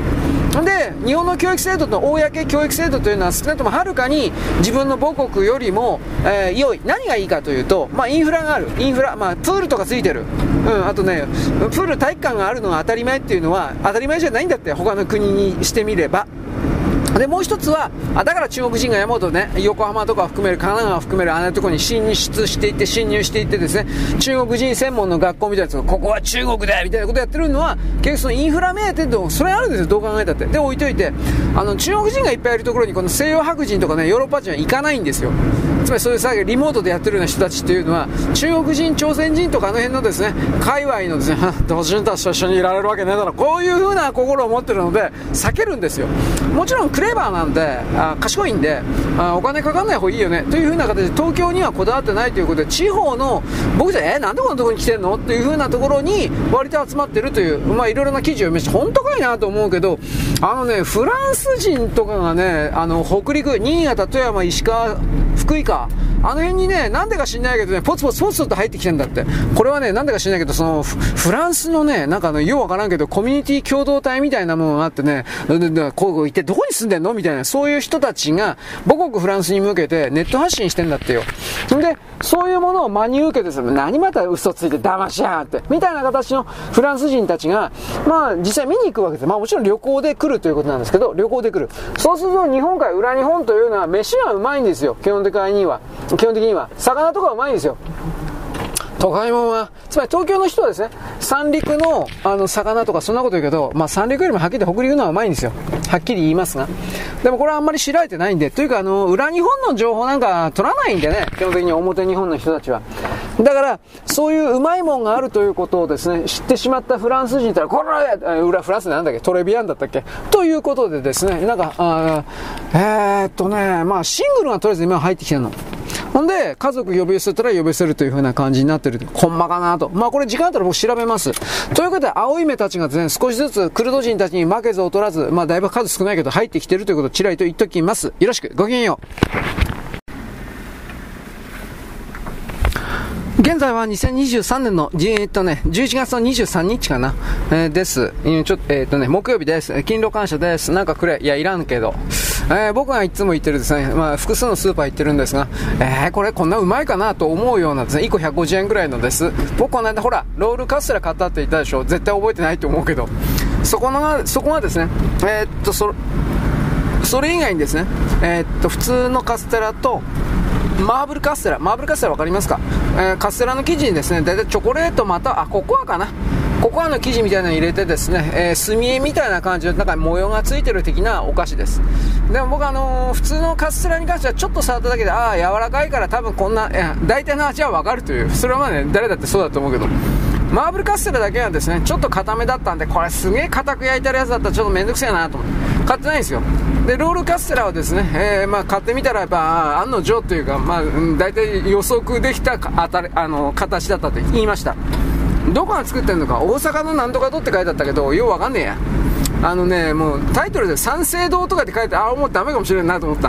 3つの星の銅、ああ、もうサムスンだよ、スリースターだよ、僕はですね、あの、あの韓国の連中がね、後継ぎのいない日本のあのお菓子お菓子の老舗みたいなブランドだけをね金で買ってね経営は自分たち製造も自分たち韓国かどっかでやってまたは日本の子会社でやってブランドだけで売りつけるという例を僕知ってんのでいくつかあるんですよそういうお菓子が。かわいそうなお菓子。お菓子には罪がないのに。というような形でですね僕はそういう暗黒面に落ちたカステラではないかなと本当に疑っております、えー、まあいいや。サムスンド違うかもしれないけどね。三小堂かもしれないですよ。ちょっとわかんないですよ、あの字変なね。象形文字みたいになんかめちゃくちゃ崩してる文字あるでしょ。なんか三小堂のようにも見えるからちょっとわかんないです。これ保留しといてください。また調べておきます。まあどうでもいい話です。はい、次。あの、私はさっきですね、えっ、ー、と、多分今の流行りの、えー、なんだったかな、秀吉とかってグループかな、個人名か知らないんだけど、そういう僕見たことも聞いたこともですね、ない、あの、まあ歌を聴きました。まあ、うまいんでしょうけど、どうでもいいと思いました。はっきり言うけど。あのね、今の消費者は僕ね、若い世代含めて全部気づいてるんです。それは何かというと、あの、売れるために作られた曲は、そもそも聴く必要がないということに気づいてしまったんです。ぶっちゃけ、まあもちろんそれは表層意識だけど、潜在意識ですよ。あのー、もちろん売れなければ意味がないんですけど、売れるための曲があまあ、大体特定の勝利の方程式、勝利ビクトリー方程式に沿ってですね、作られているということを何曲から聞いたら、分かっちゃうんですよ。刺激的な言葉、刺激的なフレーズ、刺激的なメロディー。でも、それを何曲、2曲、3曲聞くとですね、あ脳内麻薬が拒否するというか、うん、そもそも言いたいことない、あのね、これ僕言うでしょ？言いたいことないなら歌うなよ。伝えたいことないなら歌うなよ。全部これなんですよ。売れるため、売るためだけの曲っていうのは。もちろん売らなきゃダメなんだけどさ、じゃあせめてその売る、売ろうと思ってる曲の中に、何かのメッセージというか、何かを入れないとダメですよ。ところが今の曲は何にも入ってないんですよ。で、このことは僕なんでこれ言ったかと、TM ネットワークでよかったと思うけど、なんかね、2人組だったっけ？まあどっちかが言ってました。売れなきゃ意味ないんだよ。だけど、だけど、そのために、必要なテクニックはもうあの人たちも古いから持ってるんですよ。でもそれだけだと何も残らないんですよ。まあ歌なんていうのは基本的には何も残らんけど、でも本当に何も残らないかというと、昭和の、えー、20年代、30年代、40年代の曲とか聴けば、特に特に30年、高度経済成長期前後の日本のいろんな曲ありますが、それ聴けばですね、歌ということの意味を多分わかるんです。少し前に、これ実は今でもいそうだけど、本当かわかんないけど、昭和キッズっているんでしょ？昭和の時代の文化、文物、歌がいいとか漫画がいいとか、ようわからんけど、そういう人たち。それは何に惹かれてるかというと、歌が歌だから。何かを伝えたいという気持ちがきちんとあるから。それが歌詞に表れているから。プロフェッショナルたちがより集まって作った商品であるということの理解が、あの、なんていうかね、本能的にというか、理屈ではなくて分かってるから。今の令和の歌というのは、プロフェッショナルでなるでない人たちが、えー、プロジェクトを組んでわけでも何でもなく、なんとなく作ってるんです。ぶっちゃければ。あの、私、ちょっと前にあの、森進一さんの話をしたでしょ。リビエラの、冬のリビエラの次、あれも、あれも100何枚目売れたはずなんだけど、冬のリビエラ。で、その後で、あ、これはもう、これ以上の曲は出せないなっていうふうにみんな思ってたんだって。そしたら、あの森進一のレコード会社と芸能事務所ああ、これ超えるよ、お前。こんなもん、お前、こんなもんに負けてられっか。ということで、悪友と、あと誰だったかな、作詞家の忘れちゃったけど、えー、作詞作曲2とも、2人とも忘れちゃったけど、悪友の管理のは間違いないですよ。悪友と、あと誰か。まあ、どっちも有名どこ、重鎮、業界の。で、えー、レコード会社、えー、企画会社、芸能会社、そして映画会社。あの途中からこの森進一さんを使おうと思ったという形になったのか最初からになったのかこれちょっとよくわかんないんですけどとにかく絶対にリビエラを超える曲にするんだということで2年間かけたんですよ企画だけで。俺その話聞いた時にねやっぱこうやっぱそれぐらいないとダメなんだろうなと思って。うん。2年間企画かけてあの何度もリテイクっていうか作詞作曲の方もダメ出し出してな部分的に書いて悪意何回もやり替えたんだって。何度もやり直したんだって。ほんで最終的に、まあ、映画の映画には合わせてということなんだけどできてで森進一は一発で気に入って俺はもう命かけるぞおいというふうな形でまあ聞きゃわかるけど あれすごいいい出来でしょうまああなた森進一聞かんからわからんと思うけど いい出来なんですよあのね、森進一もね、くだらん曲いっぱいありますよ。はっきり言うけど。だけど、北のホタルは、まあ、別格だと思いますよ。正直言うけど。リビエラは森さんが、森進一が発注した通り、俺は流行歌手なんで、もっとあの、若者の、若者に売れるような曲作ってくれよ。なんか、なんかそんな感じだったらそうです。うん、えっとね、流行歌謡曲を歌う流行歌の歌手なんで、それに見合ったようなものを作ってくださいとかって言ったんだってなんかそういうので、えー、そのオーダーに合わせてね、松本と大竹はちょっとおい来いやちょっとこっち来いやおいという風な形で作らせたとなんかそういうことらしいだからあの2人大竹と松本のラインというのは今までの森進一の作詞作曲のラインからすればかなり土下座というか外れてるというかありえないというかということらしいです。僕はそこら辺でけど、作詞作曲業界に来る縄張り、あるんですよ。縄張り的なものだとか、それはようわからんから何とも言えんけど、異例な抜擢なんだそうです。異例、異例、まあまあそうですか。はい、まあいいです。つまりあの、ヒットはプロが作る。えー、価値観の多様化で売れる、何やっても売れないんですよ。これバカの言うこと。お前喋るな。あなたは人のね、やる気をそそいでね、足引っ張ってりいいんじゃないですかともうもういろんな人に僕は言いますプロをなめるないろんな意味でと僕は思ったプロプロですねまあいいですはいえー、まあ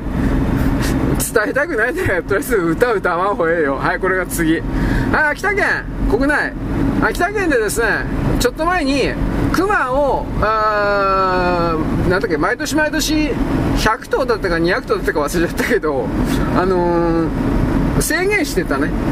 ところが今年もその制限やってやってたんだけど一旦止めたんですよ。漁師さんたちにあちょっとこれストップしてください。という風な形で止めたんだけどその後も続々と怪我人とか熊の被害が出て、えー、全体の被害1.3億円ってすげえ何を何をどう思って今年だけで1.3億円も出たのか知らんけどあのそ県が支払った分という意味じゃなくていろんな人の治療費だとか何か壊されただとかそういうものかな。今のところ秋田県で家畜が襲われたとかそういうことは今のところ僕は報道では知らないんですけどひょっとしたらそういうことも含まれてるのかもしれません。で宣言してたけどやっぱりダメだ。やめだやめだ。ぶっ殺せというふうな形においてですね、えー、一応なんか話し合いをするそうです。だから再開になるかもしれません。ただ1匹ぶっ殺して7000円しかもらえないんでまあ、ただその肉とか食えたら肉とか食えたら肉は売れるんだろうけどね。その辺の流れどうなってるのか秋田県って。うん。あとついに北海道でねヒグマを狩りに行ったハンターが逆にヒグマにやられちゃっただとか。クマだんだん頭良くなってるしクマどんどんかあの賢くなってる。人間の顔面をもう狙うという風にクマ同士で話し合ってんのかどうか知らんけど本当にそういうになってんだねでクマにやられた人は顔面の頭蓋骨陥没で大体死んでんの。の脳みそ損傷脳損傷とかいろいろ含めて、うん、あの頭蓋骨ぐっちゃぐちゃだったわ。そうなんかの動画とか見た時。でクマは確実に何か学習しているという記事だったけど。こういうの見てもね熊森協会だったかああいうの含めてほ、クマちゃんかわいそう人間なんか死んでしめお前が死ねよ、バカ野郎。お前が死ねばいいんじゃないんですか。と、なんからでも、なんかね、血気盛んなんだね、青年将校みたいな、許さぬ。ってなんか俺武士みたいな。あのね、条件設定変わったんだから、お前ら出てくんなよ。お前ら補助金目当てなんだろ？はっきり言って、薄汚ね腰決めって。これここまで思うからね。一般財団法人やってるから、その財団法人とか NPO とか NGO やってる段階で、そんなもん喋るな。金目当てなんだよ、こいつらはって。こんなんかアニメ的に言ってみました。金目当てでしょ。はい。というわけで、あのー、秋田県でもなんか俺昨日記事みたいに2000頭、もう今年入って2000頭ぶっ殺したっつうんでしょ ?2000 頭ぶっ殺してまだ、なんというか、あのー、熊いて、熊がいて、いていてって仕方ないって言うんですよ。どこが熊の数減ってるんですか？これ。減ってないでしょ？なめんなよ、お前。で、えー、熊の数が少ないことになっていなければ、この一般社団法人熊守り協会とかなんかいろいろ含めるそれはですね、えー、熊は保護しなくてはならない対象で、毎回山に入って数とか数えなきゃいけない、あかわいそうな存在なんで、ね、たくさんいたら困るんですよ。お前らのそういう嘘つきな態度が、何の罪もないおじいちゃんおばあちゃんとか、ね、お父ちゃんお母ちゃん、熊にやられてもう大怪我したり、死んだりしてんだよ。お前らが死ねばいいんだよ。と僕は本当にね、時々ムカッとするんで、こういうやつは、偽善を。だからこれね、この間こいつなんだよ、熊守り協会の会長みたいなやつが NHK のね、あのー、なんだっけ、インタビュー、4時からやってるってやつ言ったでしょ。去年ぐらい俺聞いたんだよ。なんか思い出したら、こいつだったんだなと思って。言ってることめちゃくちゃだったから。人間がね、なんか自然を守らなくちゃ人間が死んじゃうんだよ。いや、んなことねえよ。バーカ。それだったら中国人今頃みんな死んでるよ。考えが甘えんだよといろんな意味で思ったんだけど、まあ置いといて。あのー、とりあえず秋田県には頑張ってほしい。で、スウェーデンから、あ僕は3日前ぐらいのツイッターで見たんだけど、スウェーデンから漁師さんが1人やってきてる。まあ、ぶっ殺しまくってる人だ。いやーとか言ってスウェーデンの言葉知らんけど。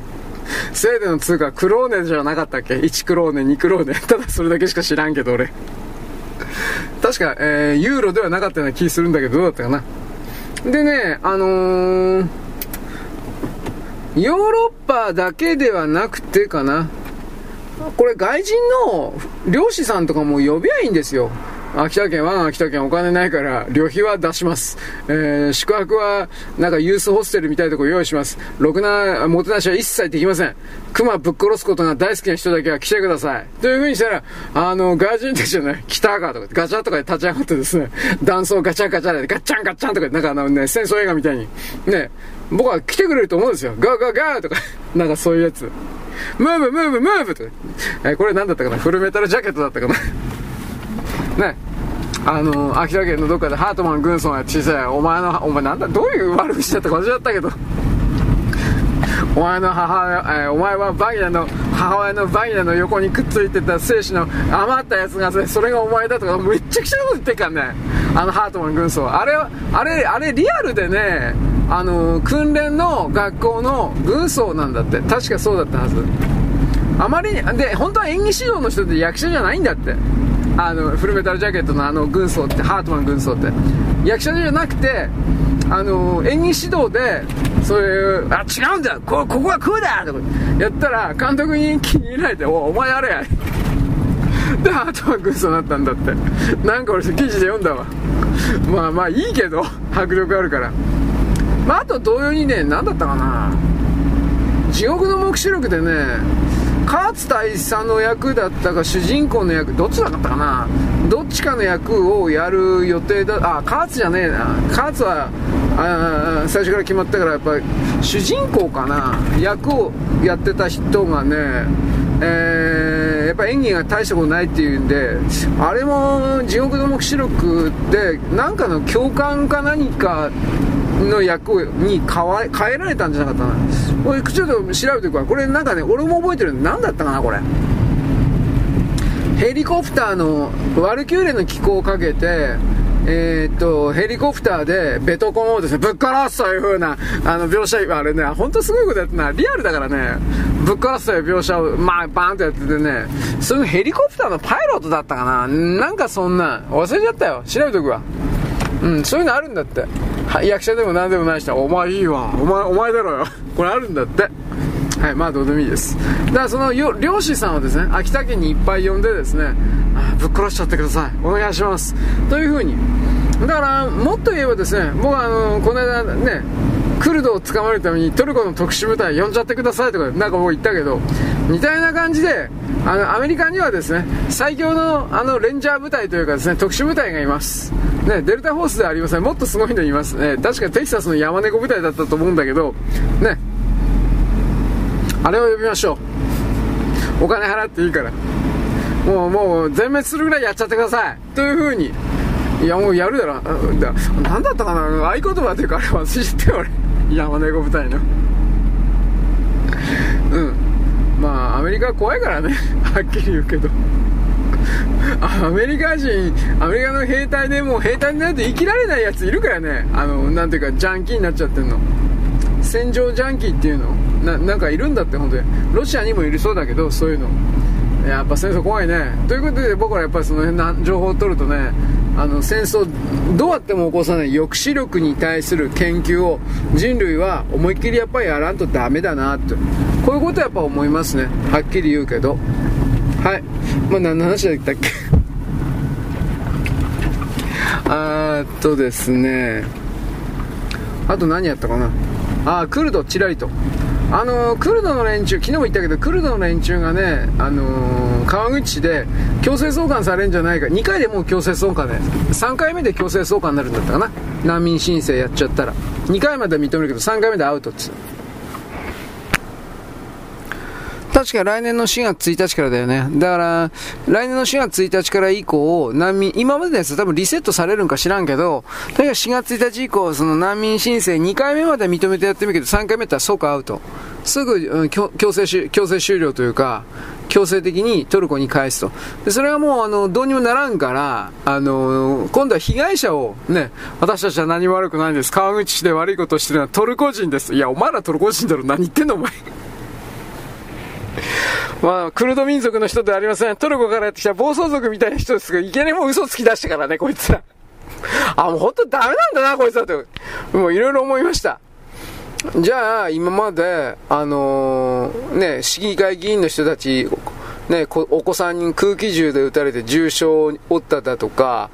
病院の前で、明らかにクルド同士の、あの、部族間闘争、A という部族と B という部族に、えー所属するような人々が100人ぐらい集まったんだったっけ？それであの病院に緊急搬送とかできなくなったっていう風な、そういうことやってきたという事実がいっぱい積み重なってんのに、何をどうしたらお前らが被害者でかわいそうな人になるの？ああ、出たよ、被害者ビジネス。誰が吹き込んだんかね？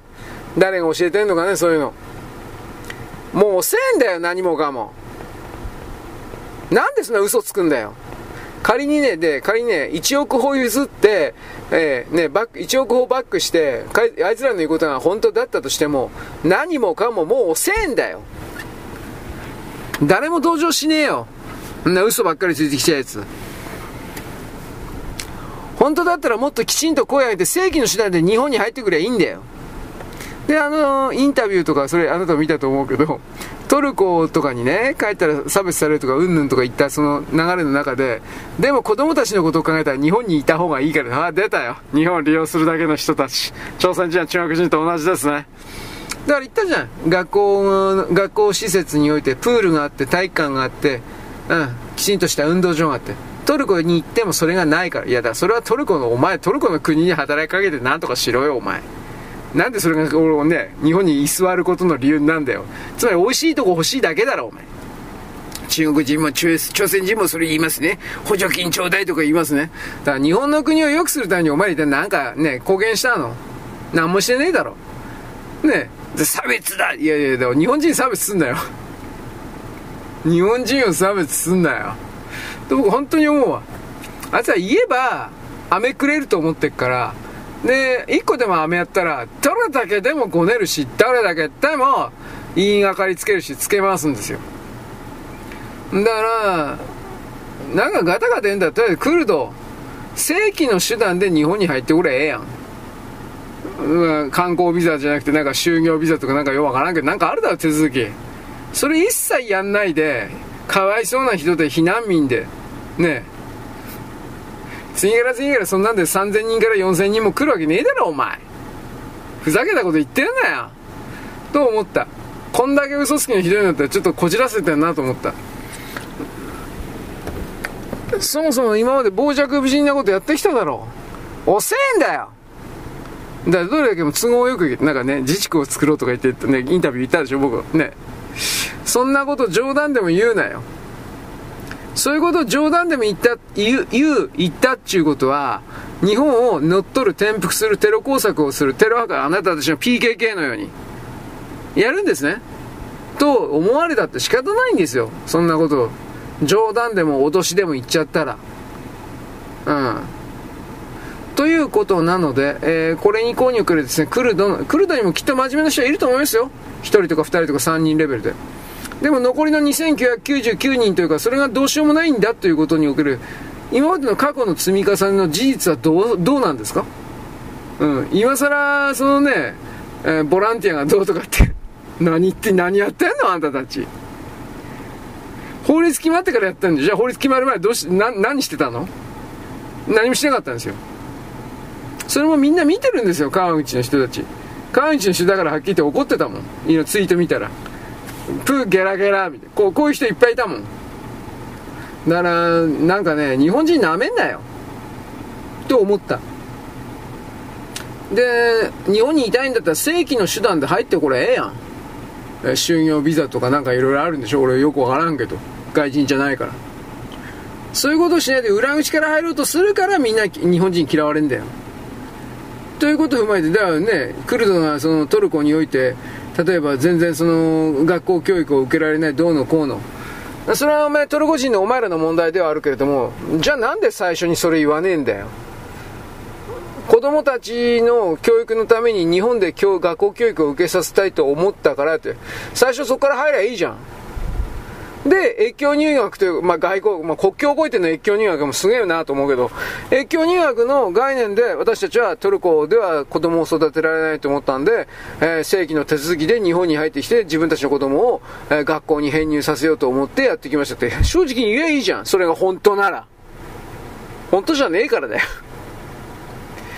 で、こういうのを左側の人たちとかメディアが、そう、やっぱかわいそうな人で、やっぱり、ふざけんな。もう遅えんだよ、だから。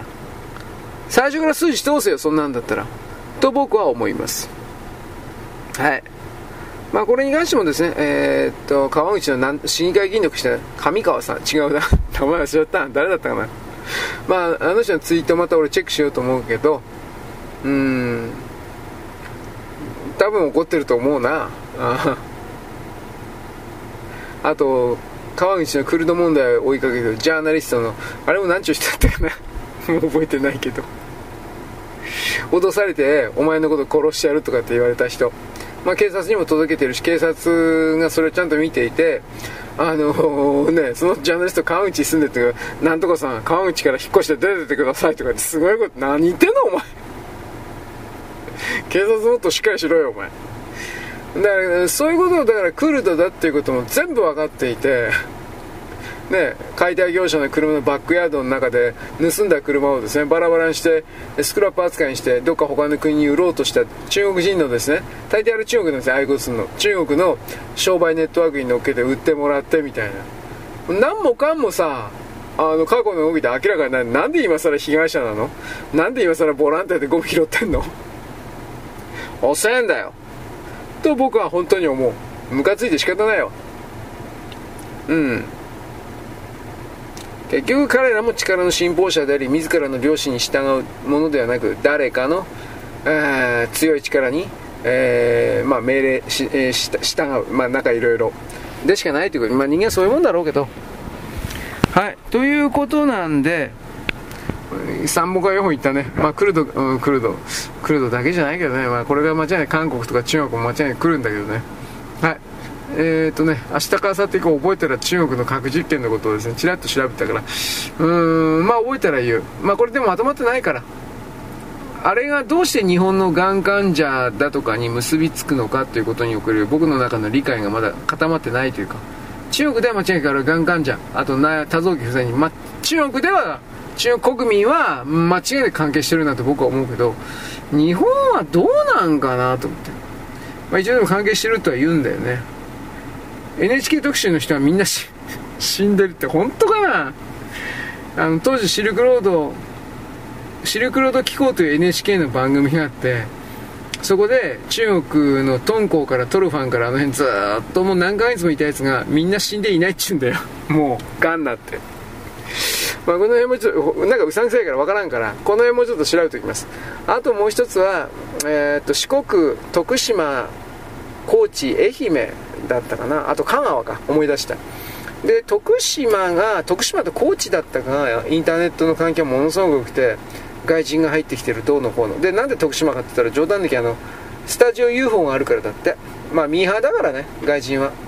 もともと国境線だとか国とかそんなものに縛られないユダヤユダヤ的な人ユダヤ人的な人はその時はノリで決めるっていうのもあるからね。でまあもちろんリモートワークスで金儲けができる人たちなんでしょう。あと冗談で株式売買とかでそれで食ってる人たちかもしれない。そしたら別にあの外アメリカである必要はない。株式売買だったらリモートでやってりゃいいんだから。いやまあ株式だけではないだろうけど。そういうことを踏まえてなんでか知んねえけど日本にですね西洋白人が、えー、こっそりとという言い方。今中国人とか朝鮮人とかクルド人こんなことばっかり目立ってるけど実はそのヨーロッパとアメリカから白人がバレないように入ってきてんだよっていう。これももうちょっとまとまったら言うけどね。なんでか知らないけど日本にとりあえずあの世界中から人が入ってくるいうことになってる。そうなんです。何年後にどうなるかまでは分からんけど。そういうことを踏まえて何かの準備がなされているんだろうなみたいな。そういう考え方をするのもあんまり早とちりではないかもしれないねという。これを言っておきます。大体そのところでございます。よろしいでございましょうか。はいよろしく。ごきげんよう。現在は2023年の11月のですね、23日の木曜日、勤労感謝です。僕は、僕は勤労なんで、なんかください。いや、いらんけど。こればっかり言ってますね。つまんねえな。これ3回目ぐらいだから本当にもういいや。ねなんかないかな。まあ、置いといて。中国なんですけれども、倒産した不動産開発業者、デベロッパーと言いますね。で、まあ、デベロッパーの再建にです、1380億ドル投入するということを検討しております。実際にそれがされたわけではないし、まだこれからされるかどうかわかりませんが、つまりこれ海外の投資家、投機家たちに、中国政府は、あの、アクションを起こしてますよと。中国政府はこの不動産バブルがぶっ壊れてしまったことを放置しているわけではないから安心して、えー、投資を続けてください。安心して、これからも中国にですね、中国の成長を期待して、どんどんとお金を投げつけてください、入れてくださいというふうなことのサインであります。うん、バカじゃねえのか。誰が騙されんだよと思ったけど、はい。で、その中で、助からないものは助けない。で、まあ、正確に言えば中国共産党にとって都合の良い不動産開発業者だけは助ける。で、えー、もうどうしようもねえなと。あとは反抗的だな、みたいなのは助けない。で、その再生するべき、助けるべき不動産業者を出て50社、50と決めました。50と決めて今それをリストアップしているという段階です。まあ、その50社を助けたところで何かがどうかなるということは普通の常識ならないけれど、えー、っと、中国は強い圧力で逆らってたら殺すということ、本当に殺すということを通じて、言うことを聞かせるということをやるので、西側とはまた違った形の倒産の悲劇とでも言えるものが起こされるかもしれません。でも僕は基本的に無理じゃねえかなと思ってるけど、はい。どういうことかというと、まあ、とりあえず、中国の不動産のですね、ぶっ壊れた、不動産のですね、不況というか、これが伝えられてですね、もう1年、2年ぐらい経ってますか？もう、交代集団がとかって言ったけどね。でもこれはどれだけですね、ぶっ壊れようがどうしようが、中国の国内のことであって、どれだけですね、ゴーストタウンが山ほどできようが、世界経済が壊れることはねえよ。というふうに、えー、判定をしていました、今までは。ところが、世界的な金融をですね、金融ドミノがですね、起きるかもしれないと、懸念が広がり出したのはですね、コロナ禍で、いわゆるコロナ、武漢肺炎の世界中のパンデミックで、ロックダウンが続いている時にです。あの、恒大集団が記載、つまりあの、借金の、借金するために、なんというかな、紙切れの恒大集団チケットみたいなものを印刷して、で、それをですね、あの、世界中に売ってお金をかあの獲得したというか、引っ張ってきたという、その流れのドル建ての社債の利払いができないという現実が分かって、ほんで、世界の金融界は身構え始めたということです。なんかもうだいぶ遅いんじゃねえかなと思うんだけどね。あ、どういうことかといえば、あの、ドル建ての社債の元金どころか、利息も払えないということは、経済一般においては、事実上倒産してるということなんです。まあ、倒産してますよね。中国は必死になって、いろんな倒産したことに来る違約金であるとか、その金を払いたくないから、国を挙げて倒産してない、してない事業を一時的に停止している、凍結しているだけだと。ただ、あいつら金払いたくないだけなんですよ。中国人、朝鮮人はよこせとは言うけど、払うことはしないんですよ。それは各国に対してのですね、1兆円やるとか言いながら100万円ぐらいしかやらんかっただとか、そういう寄付の嘘つきの動きを見ていれば十分わかることです。彼らはこれからもそれで通すでしょう。永久に。仮にお金を持っていても、人にはやらないんです。全部自分だけで、えー、独占するんです。まあ、それは、よいしょ。取るだけの人たちだからという、この言葉しか出すようがないんだけど、なんだろうね。よいしょ。僕は中国の普通の庶民階級的なね、中道左派的なことを偽装している方々が、習近平主席というキャラクターだとか、中国共産党だとかをですね、結果的にいい政治をやって貧乏人が減ったじゃないですかみたいなことをテレビで最もらしく言うっていうのは、まああれはそういうふうに言わなければ中国共産党における大使館に目つけられて殺されるからですよ。生物学的に殺されなかったら経済学的に仕事を全部切られるんです。本当にそういうことするんだもん、国家挙げて。だからニコニコとババアたち、女たちも男たちも、一見ビジュアルが普通の人に見えるような奴らも中国素晴らしい、習近平素晴らしいしか言わないですよ。つまり人間じゃないんです。自分の自由意志持ってないから。なんでそんなもんの言葉を真面目に聞くのか私には理解できない。はい。業界一のグリーンガーデンであるとか、恒大集団とかね、ターレンバンタスであるとか、バーンカ、ヨーモ、ユーソー、いっぱいいっぱいですね。あったんですけど、トップ5、トップ6か、わかんないけど。不動産のですね、でっかいでっかいところがですね、軒並みその倒産というか、デフォルトを、まあ隠せなくなった。デフォルトを演じてきた。これわざとじゃなくて、本当にもう、本当にもう隠せなくなったんだと思います。今までのバブルの渦中だったら、支払いが遅れたら、低金利で、まあ、無利息みたいな感じで、中国の中央銀行からどれだけでも借金ができたんです。で、その借りた金で支払いをしていたから、まあ、見かけ上お金を回るわけです。はい。ところがこの、躍進を続けてきたですね、中国経済にドカンと、まあ、ブレーキがかかったわけです。習近平主席が総量規制を命令した、日本と同じパターンですね。それ以上やると、あれ以上やるとですね、人民元の通貨の価値が、紙くずにな、いや、あの時点でも紙くずになってたんですよ、5年ぐらい前から。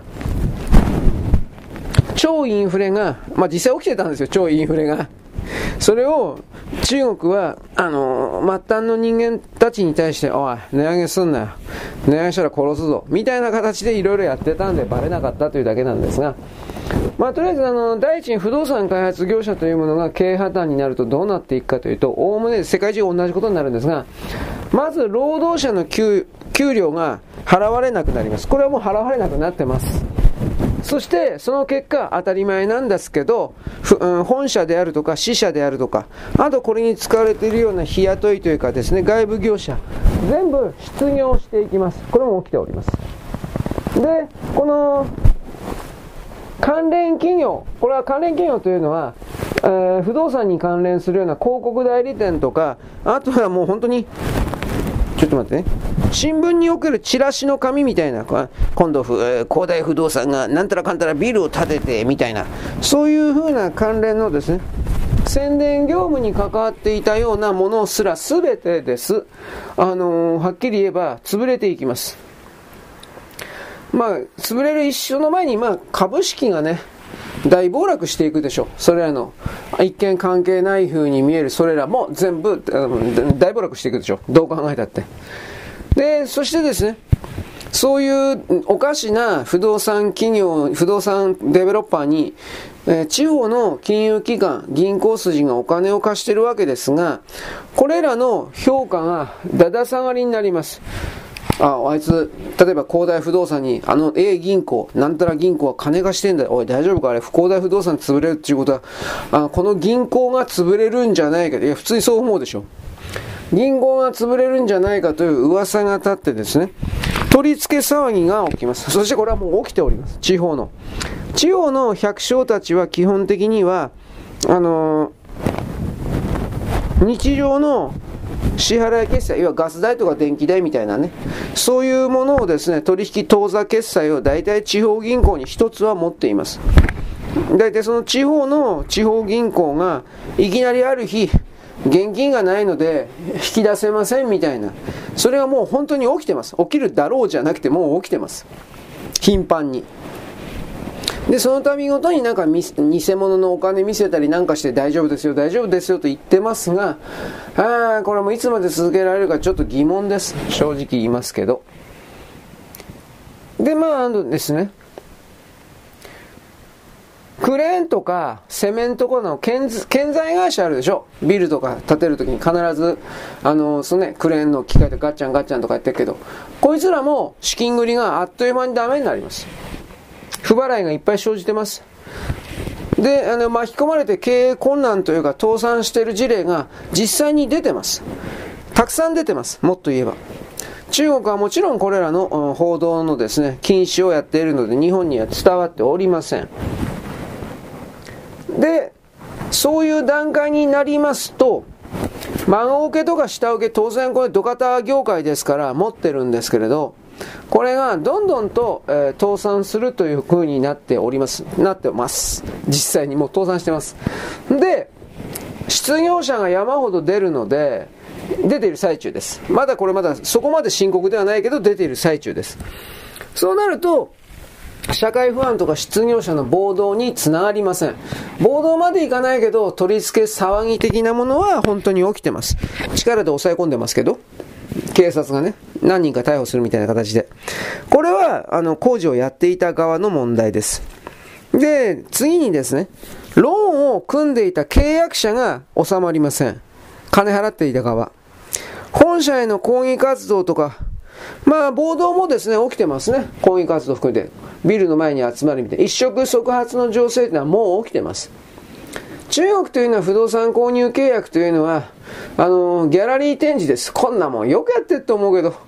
まあ、広告がチラシなんかで発表された時点で、あの、契約がされます。引き渡しは1年後、2年後みたいなパターンがほとんどです。だけど、買った人にとっては、あの、動機はそこに住むことではなくて、転売目的の登記だから、1年後、2年後でも完成してくれれば、そして住宅の値段が上がってくれるんだったらどうでもいいわけです。そしてですね、契約の時に頭金支払ってローン契約します。だから、デベロッパーの方で、不動産開発業者の方で倒産して工事が中断となったら、金返せっていう、当たり前ですよ、こんなもんは。まあ、こういうのがたくさん出てきています。で、こういうのが不動産企業本社ビルを取り囲んだりしています。これは全てにおいて中国の全体の社会問題です。中国というのはその支払いにおいてはこういう変なのがいっぱいあります。で、これらを警官隊をいっぱい突っ込んで排除しても、物事は何にも解決していません。不良債権が消えたわけではないんです。こういう問題が起きた時には、ま、まず間違いなくやらなくちゃいけない不良債権処理なんですが、中国はこれを一切やってません。結局、先延ばし先延ばしでなんとかなるというよりも大きな計画があるからです。えー、大きな計画というのは今言った不良債権を一気に片付ける計画です。何か特性例です。何でも言ったけどね。あの、不動産のローン契約というのは、えー、2018年の5年前の時の第4四半期においては6兆元に達してました。ところが、えー、5年経って23年の第3四半期においてはマイナスになりました。ね。で、これあの契約している側の問題ですね。そしてこれは今度は全体の銀行とかの問題になります。あのー、金融システムが事実上本当に今半分以上壊れてます。もっと壊れるでしょう。地方政府が債券を記載することによって、つまりあの、地方政府がですね、子供銀行券みたいな紙切れを売って、そいつを一般投資家に、えー、買わせる。人民元を、人民元とかドルとかをですね、回収するというやり方ですが、地方政府の債券の記載の焦げ付きがですね、1600兆円はあるとされます。1600兆円。公式では800兆円と言ってますけど、これは嘘です。あのー、800兆円だけど、実際には1600兆円。これ表に出せる数字であって、1600兆円というのは。まあ表に出せない数字とか含めれば2000兆円は確実に超えてると思うけど、これは不確定なんで、確実だというより1600兆円だけ言います。でも1600兆円あります。はい。で、あの、有利子です。どうすんの ?1600 兆円本当は、あの、返さなくちゃいけないんですよ。何月何日まで返しますとか、利子つけて返しますとかって記載になってんだから、どうにもならんでしょう。で、あの、市場というのは債券も株も投資信託も売り一色になってます。国内では。で、これが外国ファンドにつながろうとしている段階というか、もう半分以上つながってるんだけど、中国はこれを抑え込むために、えー、必死になってですね、強い統制をしてます。何やってるかって中国人の投資家というかに、おい、売るなよと圧力かけてます。売ったら逮捕するぞ。逮捕者出てます。めっちゃくちゃだよ、こんなもん。だからあの、中国株で、あ投信をですね、あの投資信託を組み立ててきたような外国証券とか、あと中国企業に巨額融資してきた銀行とかがもう山ほどありまして、欧米世界、日本にも。日本はまだそれでもないけど、欧米世界はひどいね。ありまして、これが連鎖で広がっていく可能性が出てきました。連鎖倒産。リーマンまで、リーマンショックみたいなあんな言葉では言わんけれども、似たようなものが起きる可能性が本当に出てます。だからこれに関しては中国の側に本当はバッサリとどんだけ阿鼻教官が出ようが全部責任を負わせて不良債権処理すりゃまだそんなにね大きな世界的な悪影響出ないけど中国どうせそれやらんのでさっき言ったけどどう特性例やるんでどう見たってそれしかないんですよ。特性例っていうのは借りていたお金は全部返さない。1円たりとも返さない。うん。で、本当の特性例というのは、貸していた金もなかったことにするって、貸し借りなしよっていう。これが特性例なんですけど、中国の特性例はそれじゃないと思う。中国の特性例は、借りていた金は、利子元金含めて一切返さない。しかし、あの、貸していた金、つまり売上代金はよこせ。こういうものになると思います。それやっても多分回んないんじゃないかなと思うけど。でもそうなると思います。どう見たって。そうしないと回らんから。じゃあどうなっていくのか。いや、まあ世界中から一気にその、信用、もともと信用なんかないけど、信用というものを失って消えていく流れに入るんですが、えー、西側世界から切られても中国は自分たちだけはやっていけるという鎖国地域、経済的独立地域というものを今作ってますが、そいつが出来上がるまではそんな簡単に特性例はやらんのじゃないかなと思いつつも事態がこれだけ早かったら本当に来年とか再来年とかやるかもしれんなと僕は思ってますけれど。はい。で、あのー、不良債権処理一切やらずに、倒産した不動産デベロッパーの債権に1380億ドル、まあ大体20兆円投入を検討していると発表しました。検討しているだけでまだ何にも動いてません。で、この再生するべき、助けるべき不動産デベロッパー開発業者50社を選んでる最中だと言います。これ50社と言ってるけど、蓋開けたら10社しか助けないとか、助けられないとか、つまりお金、お金がない、お金を投資しても意味がないという意味で。つまりこれはどういうことかといえば、とにかく不良債権問題は根本的から何もやってないから、焼け石に水でしかなくて、これはどういうことかといえば、時間稼ぎなんですよ。時間稼ぎでしかないんですよ。何を目的としてんのか。まあ多分なんだけど、多分なんだけど、台湾の総統選挙で台湾を確実に国民党にしてね、台湾、台湾の総統選、国民党にして、そして、あの、台湾を全部自分の手中に収めるみたいな、なんかそういう計画とかを含めてあるんじゃないかなと僕は思いますけどね。まあ、あと戦争と。でも今の段階で台湾には行けませんよ。あの、戦争はできないですよ。艦船の数が全然足りないのと、兵隊の海兵、水兵、全然いないですよ。実際にその中国人たちが人民解放軍にたくさん増えたどうだ怖いだろう恐れろというふうな情報をいっぱい出してますが使い物にならない人間がいっぱいいるだけですよ。まともな兵隊として使えるのには2年ぐらい2年か3年ぐらい3年もでも2年ぐらいかかりますやっぱり。1年ではまあ足りない。まあでもただ単に鉄砲持ってうわーとか突撃とかって死ぬだけの人だったらそれでいいのかもしれんけど問題は陸陸上じゃなくて海の戦いだから結局、機械、機械が戦争をやる戦いだから、ロケットだとかドローンだとか軍艦だとか人間が戦わないんで、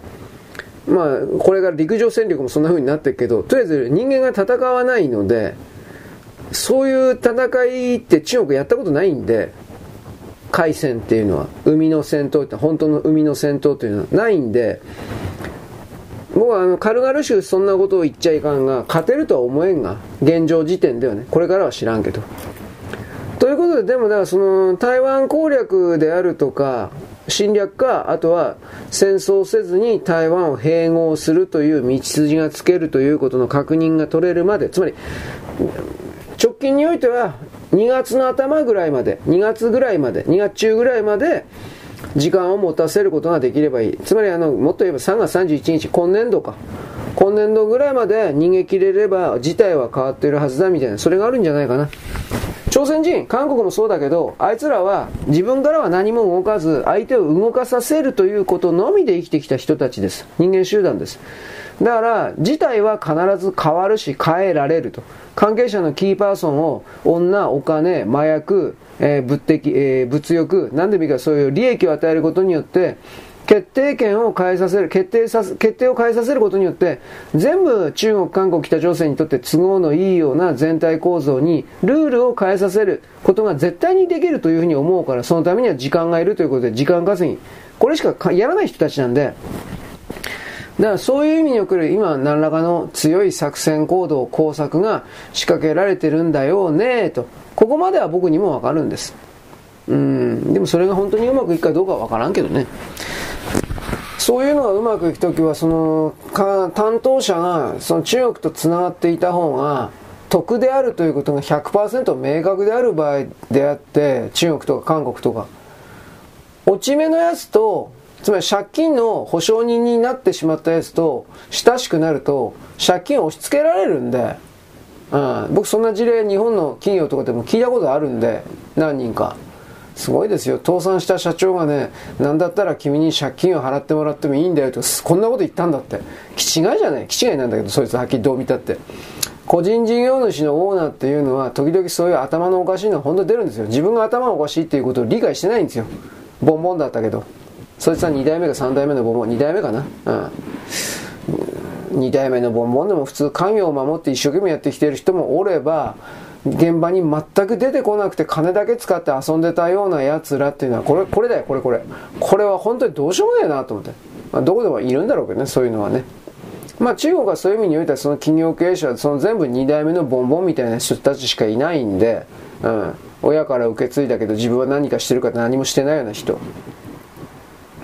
経営学とかいろいろ学んだとか言いながら米国で学んだとかヨーロッパで学んだとか。だからすごい。ちっともすごくない。それは西洋の経営システムを学んだんであって中国人が中国語で読み書き思考する中から出てきたような中国独特のそれに